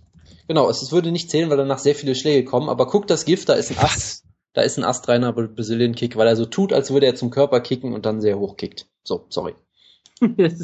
schicke dir gleich mehrere Glaube Feitosa Highlight Reels. Aber bitte mach mal weiter. Er ist halt kein Karate Blackbelt, aber es ist vom Versuch her ist es, glaube ich, schon eher so ein Brazilian Kick. Aber egal. Ist das nicht eine Taekwondo-Technik? Aber gut, lassen wir das. Jetzt wird's halt ein bisschen nochmal. Ach du Scheiße. er freut sich so. Das ist, das ist schön. Das ist, Moment, worüber freut, worüber wird sich jetzt Hat der ein Holzbein oder was? Das ist doch kein Brazilian Kick. Naja, doch, die, die Idee ist doch, er tut so, als würde Die er. Idee ist, ja, das ist richtig. Ja, er hat nicht die schönste Ausführung, aber. Also gut, wir- ich glaube, wir haben, wir haben, wir Ah, haben, herrlich. Ah, das musste links der Woche. Brazilian Kick 101. wir haben glaube ich, auch einen Episodentitel gefunden, ja. Wir haben wir schon längst gefunden. Wir haben wir doch schon längst. Aber gut, ähm, ja, bitte, Wutke weiter im Text. Wie viele Submission-Versuche wird Ben Henderson gegen Josh Thompson erfolgreich abwehren? Over Under 2,5.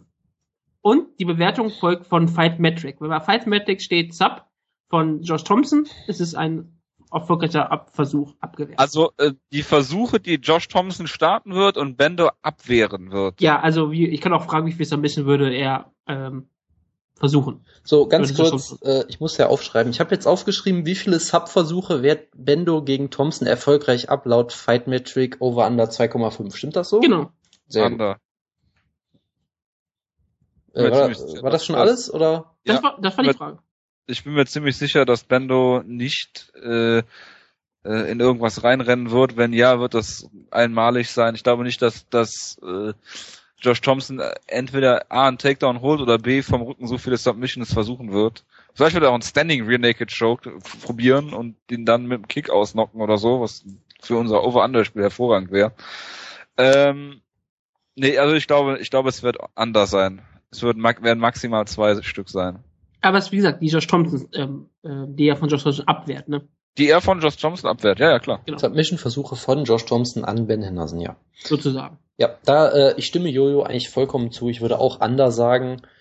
Ähm, da ist halt immer die Frage, was als Submission-Versuch alles gezählt wird, aber ich Deshalb sage glaube, ich Fight Metric. Genau, ich- das- ja. das- das- ich äh, kann von mir aus am Ende des Monats auch erklären, wie Fight Metric einen Submission-Versuch wertet. Das werde ich, glaube ich, rausfinden. Aber ich, ich, ich, ne? ich, ich glaube, die sind da auch relativ vorsichtig. Also ich glaube nicht, die würden jetzt jedes Mal, wenn er versucht, die Beine hochzuwerfen, sofort sagen, Submission-Versuch und hat er am Ende 75 Versuche im Kampf oder so. Des, deshalb glaube ich auch, er wird eigentlich keine großartigen Versuche überhaupt schaffen, glaube ich sogar, ehrlich gesagt. Ich glaube, der Kampf wird sehr viel auch im Stand stattfinden und ich glaube, es werden äh, Unter eins würde ich sogar sagen. Oder oh, kleiner gleich eins, sagen wir Und, es so. und unter eins heißt also keiner. Kleiner gleich eins, wollte ich sagen. Ich, ich hatte so an Kämpfe gedacht, wie zum Beispiel gegen Clay Guida. Da hat Ben Henderson Oh vier, vier Submissions abgewehrt laut Fight Metric. Oder gegen Nick Diaz hat er drei abgewehrt. Gegen Nick Äh, Diaz. Äh, Nate Diaz, Entschuldigung. Okay, ähm, dann äh, möchte ich meinen Tipp revidieren, aber nein, es ist zu spät.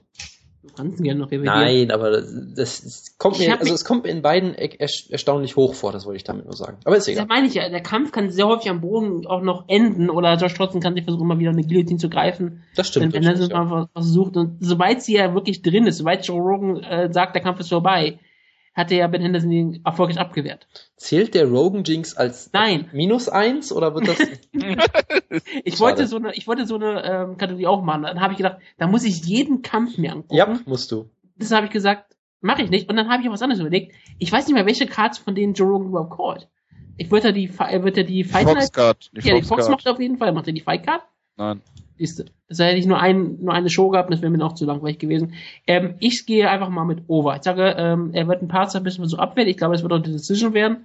Es ist ein Fünf-Runden-Kampf, ne? Mhm. Deshalb glaube ich, dass es ähm, ein sehr langer Kampf wird. Ich hatte erst 3,5 da stehen gehabt, dann überlegt, das ist doch zu hoch. Aber ich wollte ja auch ein paar Leute anlocken, dass sie vielleicht over gehen. Und ich bin zum Beispiel jemand, der jetzt over geht. Du wolltest dich selbst anlocken. Ja, ich habe mich selbst angelockt. Wie, ich greife häufig um meine Mausefallen. Mag Gut, die ja. leckeren Käse so gerne.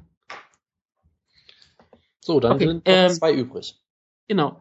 Wie häufig wird das Kommentatorenteam einen kommt- Dialog über Dwayne Bang Ludwig führen bei der UFC Fight Night 35? Also Dialog oder nur Name droppen? Dialog. Es muss, einer muss Dwayne Ludwig name droppen und der andere muss darauf eingehen. Also ja, okay, also wenn Rogan es sagt, wird Goldberg auf jeden Fall drauf eingehen. Der kommentiert ja nicht. Ach ja, stimmt. also Das es ist ist ja John Ennick und ähm, bestimmt Kenny Floyd. Also zwei Sachen. Das ist ja schon mal anders als der Bang-Count, den wir früher mal gemacht Richtig. haben, wo es nur darum ging, wer genannt wurde. Und was war jetzt der Over-Under? 1,5. 1,5. Das ist auch wieder gut gewählt, ja. Also es muss wirklich so sein, dass John Ennick sagt, hier, ähm, Dwayne Bedlacke trainiert der jetzt ähm, die Leute von Alpha Male. Es gibt auch nur ein Alpha Male auf der Card, glaube ich. Mhm. ähm, das TJ Dillashaw. Und er muss dann sagen, ja, TJ Dillashaw steht ja jetzt mit Dwayne Ludwig, was sagst du dazu? Und dann sagt es dann Kenny, äh, Kenny Florian das und das. Das muss halt zweimal passieren. Es muss auch Ich wirklich noch vorbei sein, der Dialog, und dann nochmal später kommen. Ja, aber ich, aber es muss jetzt nicht eine Frage sein, ne? Also es kann auch der eine sagen, ja, das Striking hat sich verbessert und der andere sagt dann, ja, seitdem Bang Ludwig da ist oder sowas. Das, ähm, würde man das werten? Das müsst ihr mal sagen, ob ihr das erlauben wollt. Ich habe Denn keine Ahnung. Ich, ich, wäre, ich wäre dazu, das ist ein Dialog über Dwayne Ludwig. Ja, also würde ich schon dann, sagen, das wäre richtig, ja. Dann zählt es auch. Dann zählt es auch. Das also es, es, es muss quasi nicht mit Dwayne Ludwig angefangen werden, wenn ich, es muss quasi, mit Dwayne Ludwig enden. Ja, gut. Ja, es Es muss muss, ein klarer denn, Zusammenhang sein. es muss Also ein, nicht- in einem in zwei zusammenhängenden Sätzen muss Bang Ludwig genamedroppt werden. Äh. Und Sachen sowas wie eine Rundenpause, das zählt es nicht. Es muss schon im Kampf sein. Oh Gott. Also Entrances zählen auch nicht. Nein, natürlich nicht, das ist auch scheiße. Im Also- Kampf. Dann muss ich hier wirklich noch schreiben in der reinen Kampfzeit. Okay, meine schreibe ich mir dazu. 1,5 ähm, hast du gesagt? 1,5, ja. Deshalb ist es auch so niedrig. Bei vorm Kampf reden sie auch häufig darüber, wenn es um Entrance kommt. Und vielleicht auch sogar bei diesen ähm, Talking, wenn sie da wirklich nur reden. Schon. Eine reine Kampfzeit. Ja, soll ich anfangen oder Äh, ich, ich kann auch gerne, ähm, wenn ich mich recht entsinne, hatten wir bisher noch keinen Bank-Count, der über fünf war oder sowas. Es war immer so vier, vielleicht auch mal fünf. Es, die waren eigentlich immer relativ niedrig, hatte ich das Gefühl. Ähm, und da wir jetzt auch noch diese, diese relativ klare Einschränkung haben, würde ich sogar das Under nehmen, weil ich auch glaube, ich glaube nicht, dass TJ Dillashaw ihn ausnocken wird oder sowas. Von daher glaube ich auch gar nicht, dass sein Striking jetzt so beeindruckend wird in dem Kampf. Deshalb äh, glaube ich, es wird nur einmal mit, maximal erwähnt. Da, da mache ich mal kurz, der Meinung bin ich auch, sag auch Ander. Gut. Dann muss ich mich le- leider euch anschließen und äh, ihr habt genau die gleiche Herangehensweise wie der Jonas. Ich hoffe, dass du wird. wenigstens sagst. Nee, äh, meistens wird, wenn Bang einfach nur so erwähnt. Genau. Es kann sein, dass es ein, zwei Mal vorkommt, dass es einen Dialog gibt, das ist aber meistens dann beim Entrance oder in den Ringpausen und da die wegfallen, bin ich auch bei Under. Okay, dann kommt jetzt die letzte Frage. Wie viele Runden geht der Ward Harris Nikita Krylov Kampf? Over under 1,5. Hoffentlich over. Gott. Ich wollte erst sagen 0,5 und weil ich sagen, dass hoffentlich der Kampf nicht stattfindet. Aber ja, over under 1,5. Was heißt over under 1,5? Dass er in die zweite Runde geht, wäre over, ne? Ja, klar. So, so, solange er mehr als siebeneinhalb Minuten geht, müsste doch siebeneinhalb sein, ne? Anderthalb Nein, nicht Runden. siebenhalb. Nein, er sagt ja, sobald er in die zweite Runde geht. ist Die Ja Runde klar, es wird die, klar, es wird die klare Runde. Äh, Moment Das- mal. Also, also ich kenne, ich sag mal so, von, von irgendwelchen Wettportalen kenne ich Over Under 1,5. Hieße dann die komplette erste Runde und die ersten 2,30 der zweiten Hier Runde. zählt die komplette erste Runde. Ich mache hier doch nicht so einen Schwachsinn. Also, Wenn der, wenn der Kampf eine Runde geht, sagst du under. Wenn er mehr als eine Runde geht, sagst du over. Punkt. also wenn, also die Frage könnte man auch formulieren, äh, quasi beginnt die beginnt der Kampf die zweite Runde. Dann kann ich aber kein over under stellen. Ja, aber das, das ist ja im Prinzip die Frage, die du dann stellst. Weil Over Under wird Ich- bei Ja, Kampfzeit- stelle ich die Frage. Das hast du schön paraphrasiert. Das können wir mit den anderen auch so machen. Ich frage halt Das nur, kannst weil du gerne später irgendwann so machen, dass du sagst, wie wie wird die Kampfzeit so und so viele Minuten unterstreiten. Das ist mir egal. Ich sag's die Runden. Es gibt nur Runde 1, 2 und 3. deshalb frage Es gibt ich nicht halt, Runde 1,5. deshalb frage ich halt, um Missverständnissen Genau. vorzubeugen, weil Es gibt äh, keine Runde 1,5. Es gibt nur eine Runde 1, 2, 3. Deshalb ist es, wie viele Runden geht der Terrorist Kampf? 1,5. Wenn du sagst under, ist es eine Runde. Wenn du sagst over, ist es mehr als eine Runde. gut. Wer möchte denn anfangen? Soll ich? Dann fange ich an. Ich Okay. sag over. Ich sag, der Kampf geht zur Decision. Das, ich sage, der Kampf erreicht auf jeden Fall die zweite Runde. Ja, da kann ich mich ganz trocken Over. einfach anschließen. Äh, das haben wir bei Soa Paleli schon gesehen, äh, was das dann für ein Spaß wird. Ich könnte mir natürlich vorstellen, ich könnte mir natürlich vorstellen, dass Walt Harris wieder eine Lariat zeigt und ihn einfach ausnockt oder irgendwie sowas, aber ich, ich glaube auch, dass er die zweite Runde, in die zweite Runde geht. 2,5 machen so. Naja. Gut, das waren die fünf Fragen, die ich hatte. Das Cyborg schreibt übrigens, dass Tito Ortiz auch in einen Verkehrsunfall verwickelt ist und nicht nur DUI hat. Und zwar hat er 0,12% Alkohol im Blut. Der Prozent, dann wäre er, glaube ich, tot. Das ist richtig. 0,12. 0,12. Ach so, das sind dann, Die- das Das wären dann immer noch, 1,2 Promille. na, kann sein. John Jones-Style. Hat auch eine Prostituierte nämlich gehabt. Das steht hier nicht drin. Und Auf Greg jeden Fall fand ich, ich finde es aber interessant, dass die in Prozentzahlen hier angegeben werden. Äh, ja, nichtsdestotrotz, Sorry, ich enjoy äh, jetzt sorry, den, äh, äh, was, Breaking, was, break, was, Breaking News, Dominic Cruz ist wieder verletzt. Jetzt ehrlich? Ich- Yep. Er hat nicht sich, er hat sich die Leiste gerissen, Groin-Tear, was auch immer das heißt.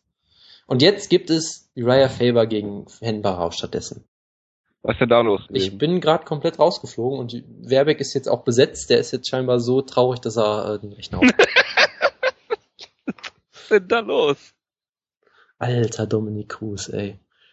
Das ist so schlimm. Ich hatte nämlich schon wunderbar äh, eine meiner Over-Unders äh, darüber gefragt, wie viel Titelwechsel es gibt, weil ich ja wusste, dass Wutke quasi das Over nehmen muss wegen Dominic Cruz und jetzt ist Dominic Cruz raus. Scheiße.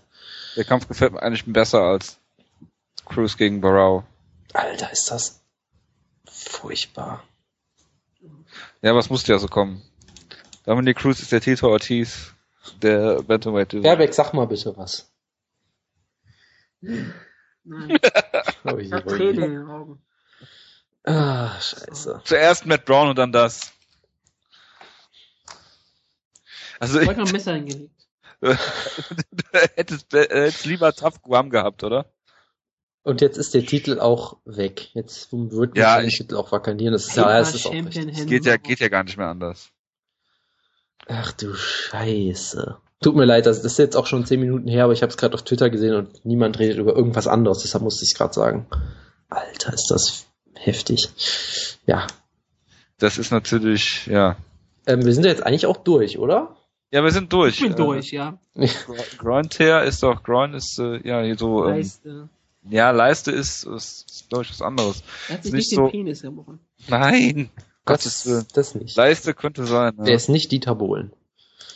ja. Was, ist das nicht mehr sowas wie, ähm, Er hat einen Football in die Leiste bekommen. ist das nicht so Schambein oder sowas? Also, es, Dings hier übersetzt es gerade als Leiste. Grad, Leiste, Leistenbeute, Ja, ja, was auch immer. Also es kann sehr vieles sein. Aber Auf jeden Fall sehr unangenehm und sehr schmerzhaft und naja. Warten wir mal ab. Gut. ja, das ist natürlich, das ist, das ist natürlich jetzt hier Stimmung wie auf einer Beerdigung. Ich weiß vor allem gar nicht, ob ich das überhaupt noch reinschneiden soll. Das ist ja. Natürlich schneidest du das rein. Das ist Breaking News hier. Vor allen Dingen, weil du direkt weg warst. Hast du einfach aufgelegt, Ich habe aufgelegt natürlich. Scheiße. Du hast dann die Schrotflinte durchgeladen, oder was? Ich musste aber ein paar Schritte gehen, ja. Oh Gott. Ja, ja. Ich, hatte Tränen in den Augen. Ich musste mal gucken, was ich mache. Naja, ich, ich glaube, es ist besser so, als wenn du es alleine Es mitbekommst. ist schlimmer als Anderson Silver, ja? Es Ja, für passiert nicht dich- an sympathischen Für dich ist das sicherlich so. Nachdem der Wood gleich erholt hat und diese Woche über äh, für uns nichts erreichen ist, äh, melden wir uns nächste Woche wieder. Ähm, dann hoffentlich mit besseren Neuigkeiten. Und äh, ja, bis dahin, ich hoffe, die Ausgabe hat trotzdem gefallen. Ähm, wenn wir noch eine Kampfecke machen sollten, bewertet die. Ähm, Weißt du, was das bedeutet? Ich bin ganz positiv gerade. Good Times, Great Memories, Raya Faber. Das stimmt allerdings. Das wird jetzt auf einmal deutlich interessanter. Und ich habe Ja. ja. schon meinen Pick gemacht. Da ist jetzt die Frage, ob dürfen wir Nein, das jetzt nein, Nein, nein, die nein, nein, nein, nein, nein, nein, die sind Gut. im Stein gemeißelt. Ähm, Das ich ist möchte, natürlich für ich, die User jetzt ein bisschen äh, einfacher, aber für uns, ja. ich möchte ja auch kurz sagen, dass du der Einzige bist, der Great Memories getippt hat. ja. Habe ich gut. wirklich Great Memories getippt? Ja, klar, weil ich ja gesagt habe, es ist ja gegen Dominic Cruz. Ja. Das Aber ist es jetzt völlig eine andere. Ausgangsposition für die User und für uns, ne? Ist doch egal. Wir sind halt besser als die User, die können den Vorteil gerne bekommen. Aha. Gut, nichtsdestotrotz, wie gesagt, ihr könnt Gerade wenn Jonas über Punkster meistens äh, redet. Das ist meistens immer relativ ne- negativ. gut. Nein, Punkster will ich nicht. bewertet uns ruhig, ähm, auch mal bei iTunes, da haben wir immer noch null Bewertung, das sieht ein bisschen traurig aus. Hervorragend. Ich wollte es einfach noch mal Das, erwähnen. das passt jetzt gut in den negativen Grundton, ja. genau. Und, äh, ja, bis nächste Woche, wir hören uns. ja hätte, hätte Dana White doch äh, Ultimate Fighter Guam announced, das wäre echt schön gewesen. ja, viel besser. Wenn es Ultimate bei der Indian Spike gibt, worüber ich mich auch sehr freue. Bis Ach so. dann. Gut. Ciao, Ja. ciao. Ciao, ciao.